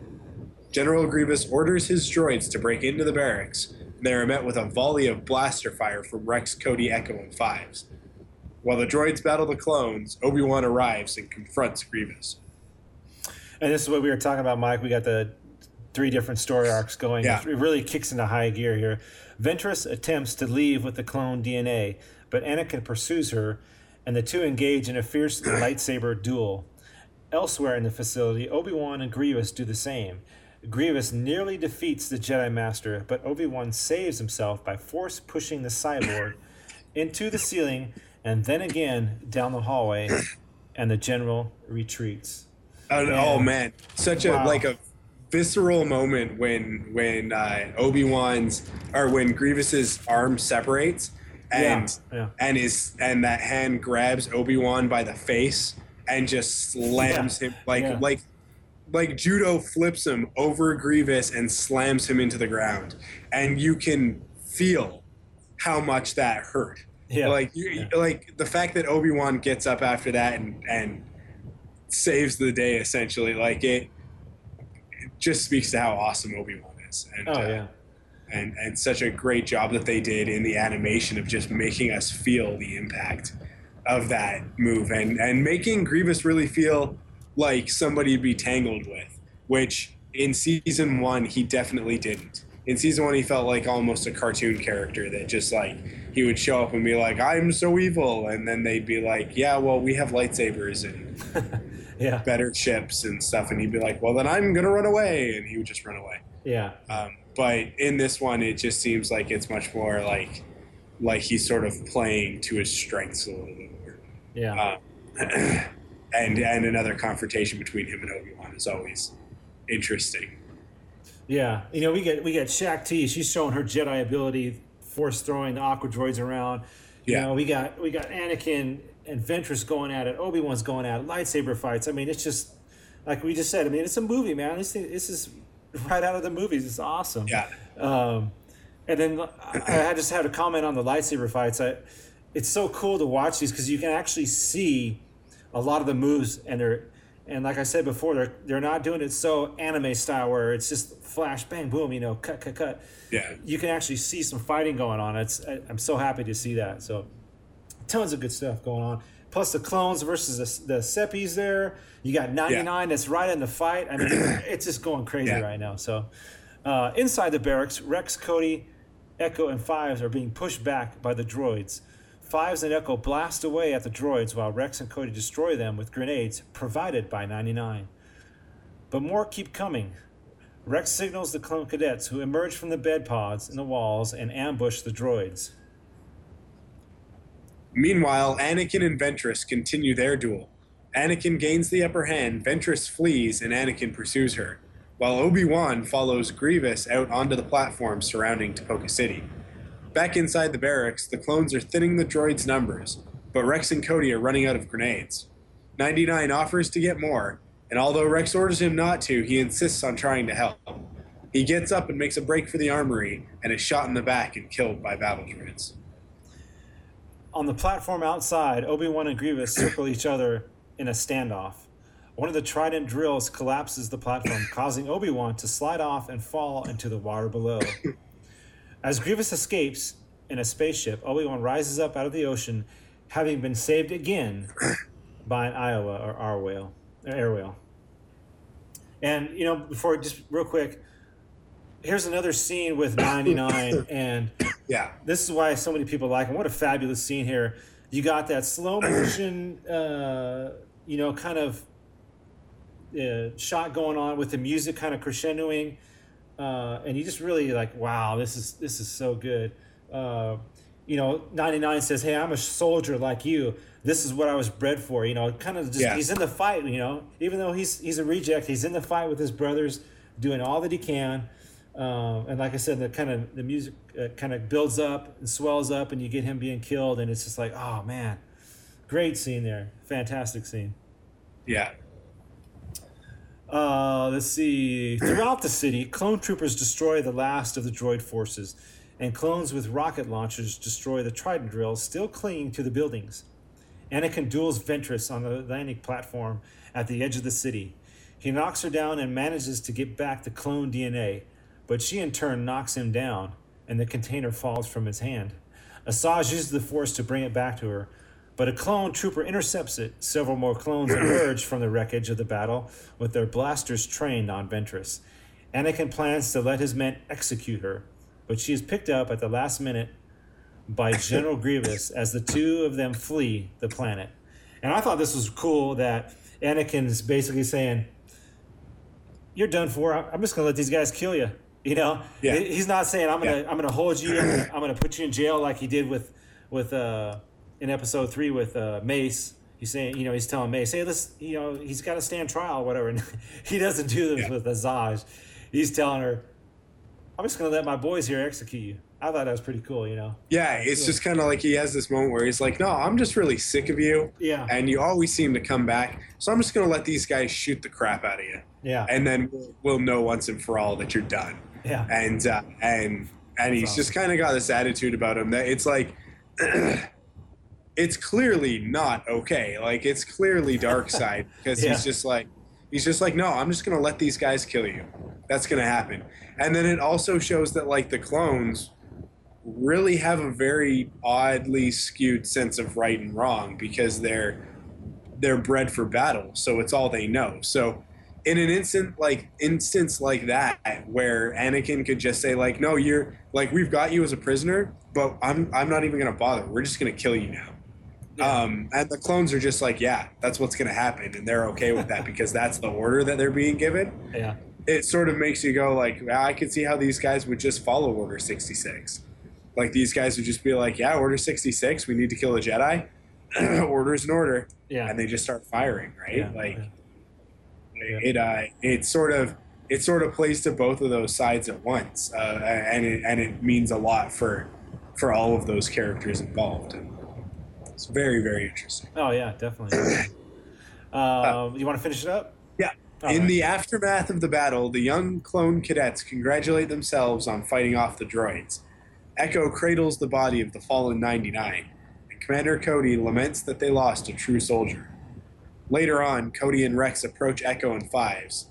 They praise the two troopers for their valor in combat and inform them that they will both be promoted to ARC troopers. Echo? Fives? you both really stepped up in the heat of battle. We did what we had to do, sir. What any clone would have done. Both of you showed valor out there. Real courage. Remind me of me, actually. Echo? Fives? You're both officially being made ARC troopers. I don't think the Separatists will be coming back here anytime soon. But if they do, Kamino will be lucky to have clones like you defending it. Good job, men. And that's how we end the season premiere. Echo and Fives are officially troopers. Now, I just want to take a moment and say that there were four characters in that clip, in that audio clip. And you know which one's talking Yeah, at which yeah. time because the Dee Bradley Baker just does such an amazing job. Like, I, I, Rex just has, he's got this deeper, sort Yeah, of more, he does, a more foreboding Yeah. timbre to his voice. And, Right. and uh, Echo's kind of high pitched and a little almost whiny. And, uh, and, and, yeah, it's just listening to it, just listening to the audio. Like we don't have video when those play for us when we're doing these episodes, and uh, and just listening to the audio now, it just totally proves my point that that he's just doing such an amazing job of making each of these individuals their own characters, and uh, and these two episodes just exemplify that. And uh, man, the moment with ninety nine just it kills me when I watch it. Now I I don't usually watch uh, like rewatch episodes very much. I might watch them a second time if I feel like you know there's more stuff in there that I want to see and you know stuff like that. If it's a really good episode that I really enjoyed, I'll sometimes watch it more than once, or I'll catch stuff as they replay on TV when there's nothing else on. Yeah. But with these two episodes, I've watched them each three times already, uh, and Oh yeah, yeah. just I'm blown away each time at how great they are and how much better they are than anything for the first two seasons. And that's not to slight the first two seasons. No, no. It's just to say that like the the leap that they've made between season two and season three is just beyond. It's it's just amazing, and I can't wait to see the rest of of the season. Yeah, uh, yeah. It just it bodes well for everything else. So Yeah, uh, fantastic season. Uh, Yeah, yeah. I couldn't be more happy. And you know, we got uh, like I said, ends with echoes and fives, and, a- and a good and a good story. You know, for kids and everything. Yeah. You know, Cody's saying, "Hey, we lost a true soldier," and and and and Rex is saying, "You know, he was really one of us." And they're talking about ninety nine and and how Yeah. you know you can't judge a book by its cover. Um, and, Yeah. and and themes like that. It's just so awesome. It's like wow. Yeah. Excellent job. So fantastic opening to uh, to season three. Yes. So I think uh, we got to get to some mail and stuff before we leave here, right? Yeah, let's let's All do right, that. Let's check the mailbag. Uh, everything's under control. Situation normal. What happened? Uh, airstrike weapons malfunction, but uh, everything's perfectly all right now. We're fine. We're all fine here now. Thank you. How are you? Okay, so the mailbag. Um, this is from Dylan, Dylan S. And uh, he says, Hey, Mike, the season premiere was, the season three premiere was epic. Clone Cadets really made you feel for a Domino Squad and 99. And for the first time in around a year, I went and rewatched Rookies. And to be honest, I almost shed a tear when I saw Cutup get eaten and heavily blown up. Their relationship in this episode was actually like how brothers act in real life, picking on each other, but they have your back when you need it. If you have to pick on one bad thing about this episode, it would be that Heavy was going to desert. Did that seem strange to you? Arc Troopers was what I wanted when I saw what I wanted when I saw Kamino. It was like I was watching Battlefront. It was a movie in 23 minutes. Finally, the battle droids shut up and actually acted like droids instead of Courage the Cowardly Dog. The mortality rate of the clones is what you should expect, uh, should be expected of the show. You see Ventress choking an arc, uh, and an arc pulling off his pulling his helmet off, and getting impaled by a lightsaber. I can't wait for more. I have a feeling this is the show I'm looking for, and that is from Dylan S. And you know, he brought up a lot of things that we had talked about in this episode. Yeah. You know, about how it was a movie in 23 minutes. Yeah. Uh, I think you talked uh, about Heavy, Mike, and about um, how you rewatched uh, Rookies. Yeah. Uh, before this, so yeah. yeah, yeah. to sort of to sort of see the characters and, and have a little bit more of the context that that the story comes in, and uh, and it was pretty great. It, it was it was amazing to uh, to go back and have an episode of the show just informed so much by yeah by by two other episodes. Uh, it does it does for its own episodes what it does for you know the rest of the Star Wars films. Like it just it's so great and and when people you know you're gonna get people who are gonna be haters and they're gonna say negative things about Clone Wars about Star Wars and the prequels and everything, but what I take away from it is that at the end of the day, uh, they're making more Star Wars, and that Star Wars is making the existing Star Wars better. Yeah. It's making it more more meaningful, and it's sort of it's giving all these extra added dimensions to it.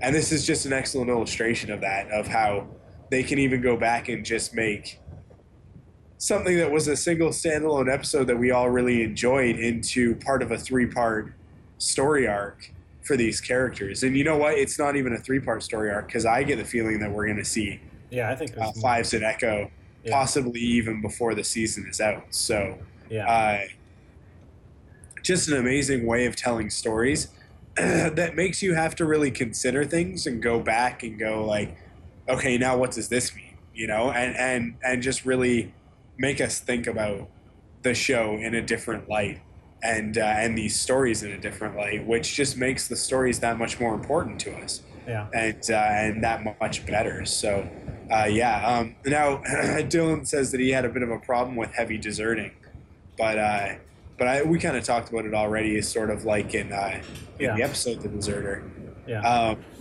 and uh, and and I think I don't think that it uh, that it's uh, out of place at all. I, I think that it, it really just shows an aspect of that character and, and of the clones that we haven't seen before, um, and sort of Yeah. explores. things. So and it shows how important uh, 99 was to this group. Yeah. Uh, and Yeah. and his, his sort of leadership, if you will, out of a out of a reject. So it was cool. So uh, yeah, Dylan, thanks for the mailbag. Uh, keep them coming. Um, yes, everybody. we love to get positive emails. Like Yeah. that. Uh, positive critical emails. Yeah. It's good stuff. So we're going to continue with the for- forum post of the week. You want to do that one, Mike? Yes. Okay. Yeah, uh, this is a post by Darth Creel over on our new forums at forum.starwarsdaily.com. And he posted the topic Darth Maul and Boba Fett. Mistake fixed? That's got a question mark at the end of it, in case you couldn't tell. Uh, Boba Fett and Darth Maul are two of the most popular characters in the Star Wars. which is almost amazing considering they both have almost no lines. I was wondering if you guys agree with me that George may have intended for Boba Fett to die in the Sarlacc, but didn't give him a definitive enough death to prevent him from coming back in the EU. I think it's possible that sensing that Darth Maul could be as popular as Boba Fett, he made sure that he died in a way that left no doubt as to his fate. But this is this still uh, be resisted by uh, creating a brother for Darth Maul in season three of the Clone Wars. Uh, so I think what what what Darth Creel is trying to get at here is that uh, by giving these characters sort of no lines and making them nice and mysterious, uh, that's going to make them appeal to fans, which I totally agree with. Um, but then giving them these deaths where we kind of don't see the body mm-hmm. makes them a little less definitive and allows them to sort of come back, but maybe maybe not, right? Like it sort yeah, of leaves yeah. things in, in, sort of a gray area. Yeah. Um, now, I would say for me, I know that in the EU, Boba Fett comes back, right. and I know that, that he is a major player in stuff like uh, uh, the end of the uh, the New Jedi Order and then uh, the Legacy of the Force series and stuff like that. But uh, but from George's perspective, Boba Fett dies in the Sarlacc pit. That's how he died. Um, now you can like it or hate it, but he's said in interviews before that that is a definitive death for Boba Fett as far as the movies are concerned, uh, and as far as George is concerned himself. Yeah. Um, uh, when it comes to Darth Maul, I think that yeah, this is supposed to be the same sort of thing. Uh, yeah, there was no denying that Maul. I mean, he was cut in half. I mean, I don't know, like yeah. with with Boba Fett, you know, you got a thousand years to digest, so there was uh, tons of possibilities there. Um, yeah. With with Boba Fett, but Darth Maul, it, I don't know, getting cut in half. Uh, you're yeah. I mean, I mean, it's it's fun to to sort of look at stuff like Visionaries and see the story yeah. where Maul comes back and he hunts down uh, Obi Wan on on Tatooine and all that sort of thing. That's it's a that's a cool story to explore. Um, I put it, Visionaries in the same in the same pile as stuff like Infinities, mm-hmm. which Infinities is a really cool way of looking at those stories and saying like if this one thing had been a little bit different, how would that have changed yeah. everything else? Mm-hmm. And uh, and it makes it makes you sort of revisit those stories from a different perspective, just like new episodes of the Clone Wars do for for the old episodes and for the movies and that sort of thing. And that's really cool, and I enjoy that but at the end of the day, I also know that Visionaries isn't canon. I can sort right, of put that right. aside and go, yeah, that's not part of this. Now, there is opportunity for for these characters to sort of reappear in other fashions, and uh, and I think that's what he's getting at when he says, you know, that Darth Maul's brother Savage Opress is going to be showing up in season three. Yeah. Um, this is sort of a way of us getting to see more of Darth Maul without having to rewrite yeah. Darth Maul's story. Yeah, right.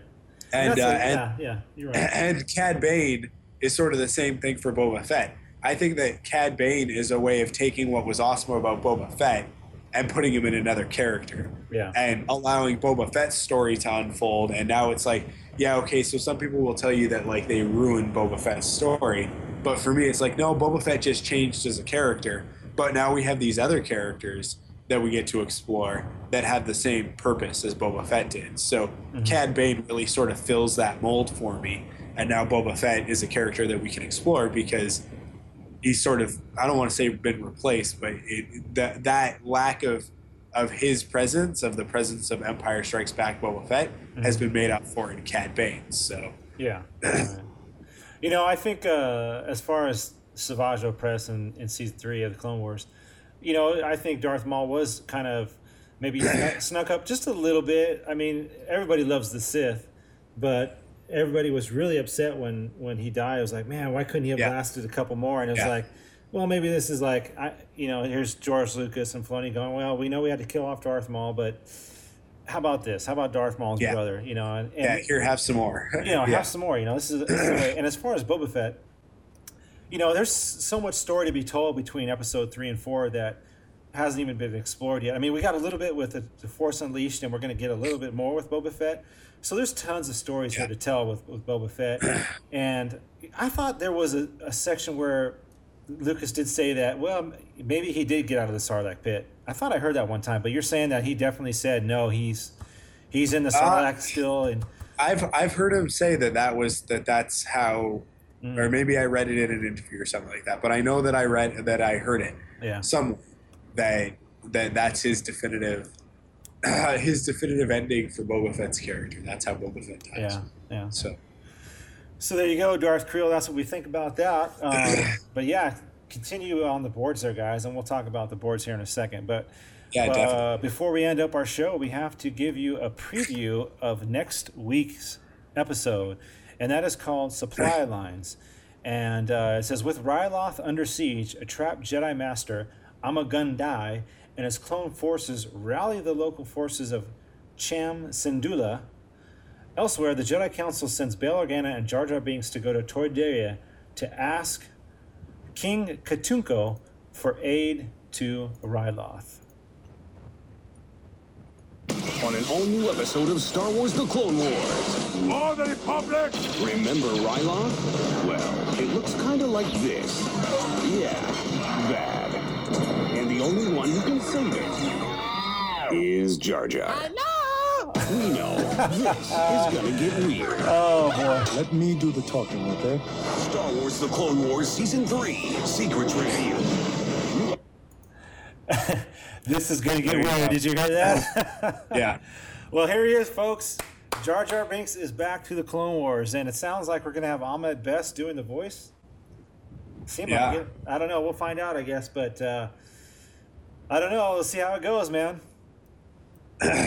yeah, I, I mean, you know, he's Jar Jar. I don't think we're ever going to be rid of him. He's going to come back. Yeah. He's he's always going to be there, and and uh, and I really feel like the, in the Clone Wars, he sort of he, he suits a bit of a better purpose because it is yeah. a TV show and it is um, it's only 22 minutes. We don't have to put up with him for that long. Yeah. In an episode like uh, like Bombad Jedi, I really actually enjoyed that episode, and I enjoyed him in that episode, along with uh, with C-3PO. This yeah. time around, he's being paired up with Bail Organa, which this is the first cool. time that we're really going to get to see his character do very much. Yeah, yeah. Um, we've seen him before, but this is sort of an extended yeah. look at the character, I think, um, which will be interesting and his interactions with Jar Jar, and then we're also going to see a little bit of Ryloth. So yeah, we got Ryloth uh, coming back. King Katunko is coming back, and then a new, a new Jedi Master, yeah, Gun Di, and I guess you could take from that name that we know his fate, but we'll just leave it. Yeah, yeah, we'll just leave it there. Uh, yeah, so so that's next week uh, or this coming Friday, uh, and uh, and I look forward to it. I look forward to plenty more awesome uh, coming up this year on the Clone Wars. The so, Clone Wars. Uh, so with that, yeah, yeah, that's us for this week. Uh, thank you very much for listening. Don't forget to check us out online at www.clonewarspodcast.com. You can follow us as always on Twitter with our username Clone Wars, and you can head over to Facebook and join our group uh, facebook.com slash Clone Wars Podcast. And uh, and now you can join us on our newly minted forums at Star uh, the Star Wars Daily forums, Good which times. is forum.starwarsdaily.com. Definitely. So uh, again, yeah, that is forum.starwarsdaily.com. And uh, and don't forget, don't, please don't forget that you can uh, you can send us emails at Mike at CloneWarsPodcast.com and Matt at CloneWarsPodcast.com.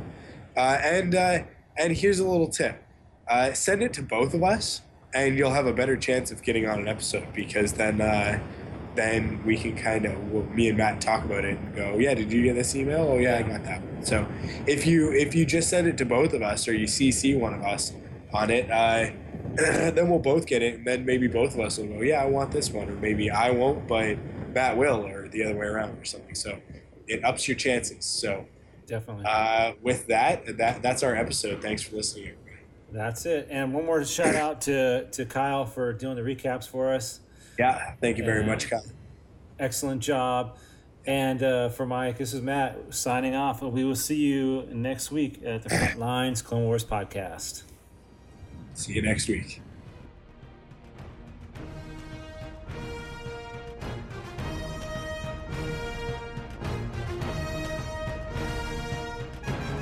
Well, another close to another wonderful show. Obi-Wan Kenobi here saying thank you for listening to Frontlines, the Clone Wars podcast, brought to you, of course, by StarWarsDaily.com. The Force is strong with you all, and it will be with you always.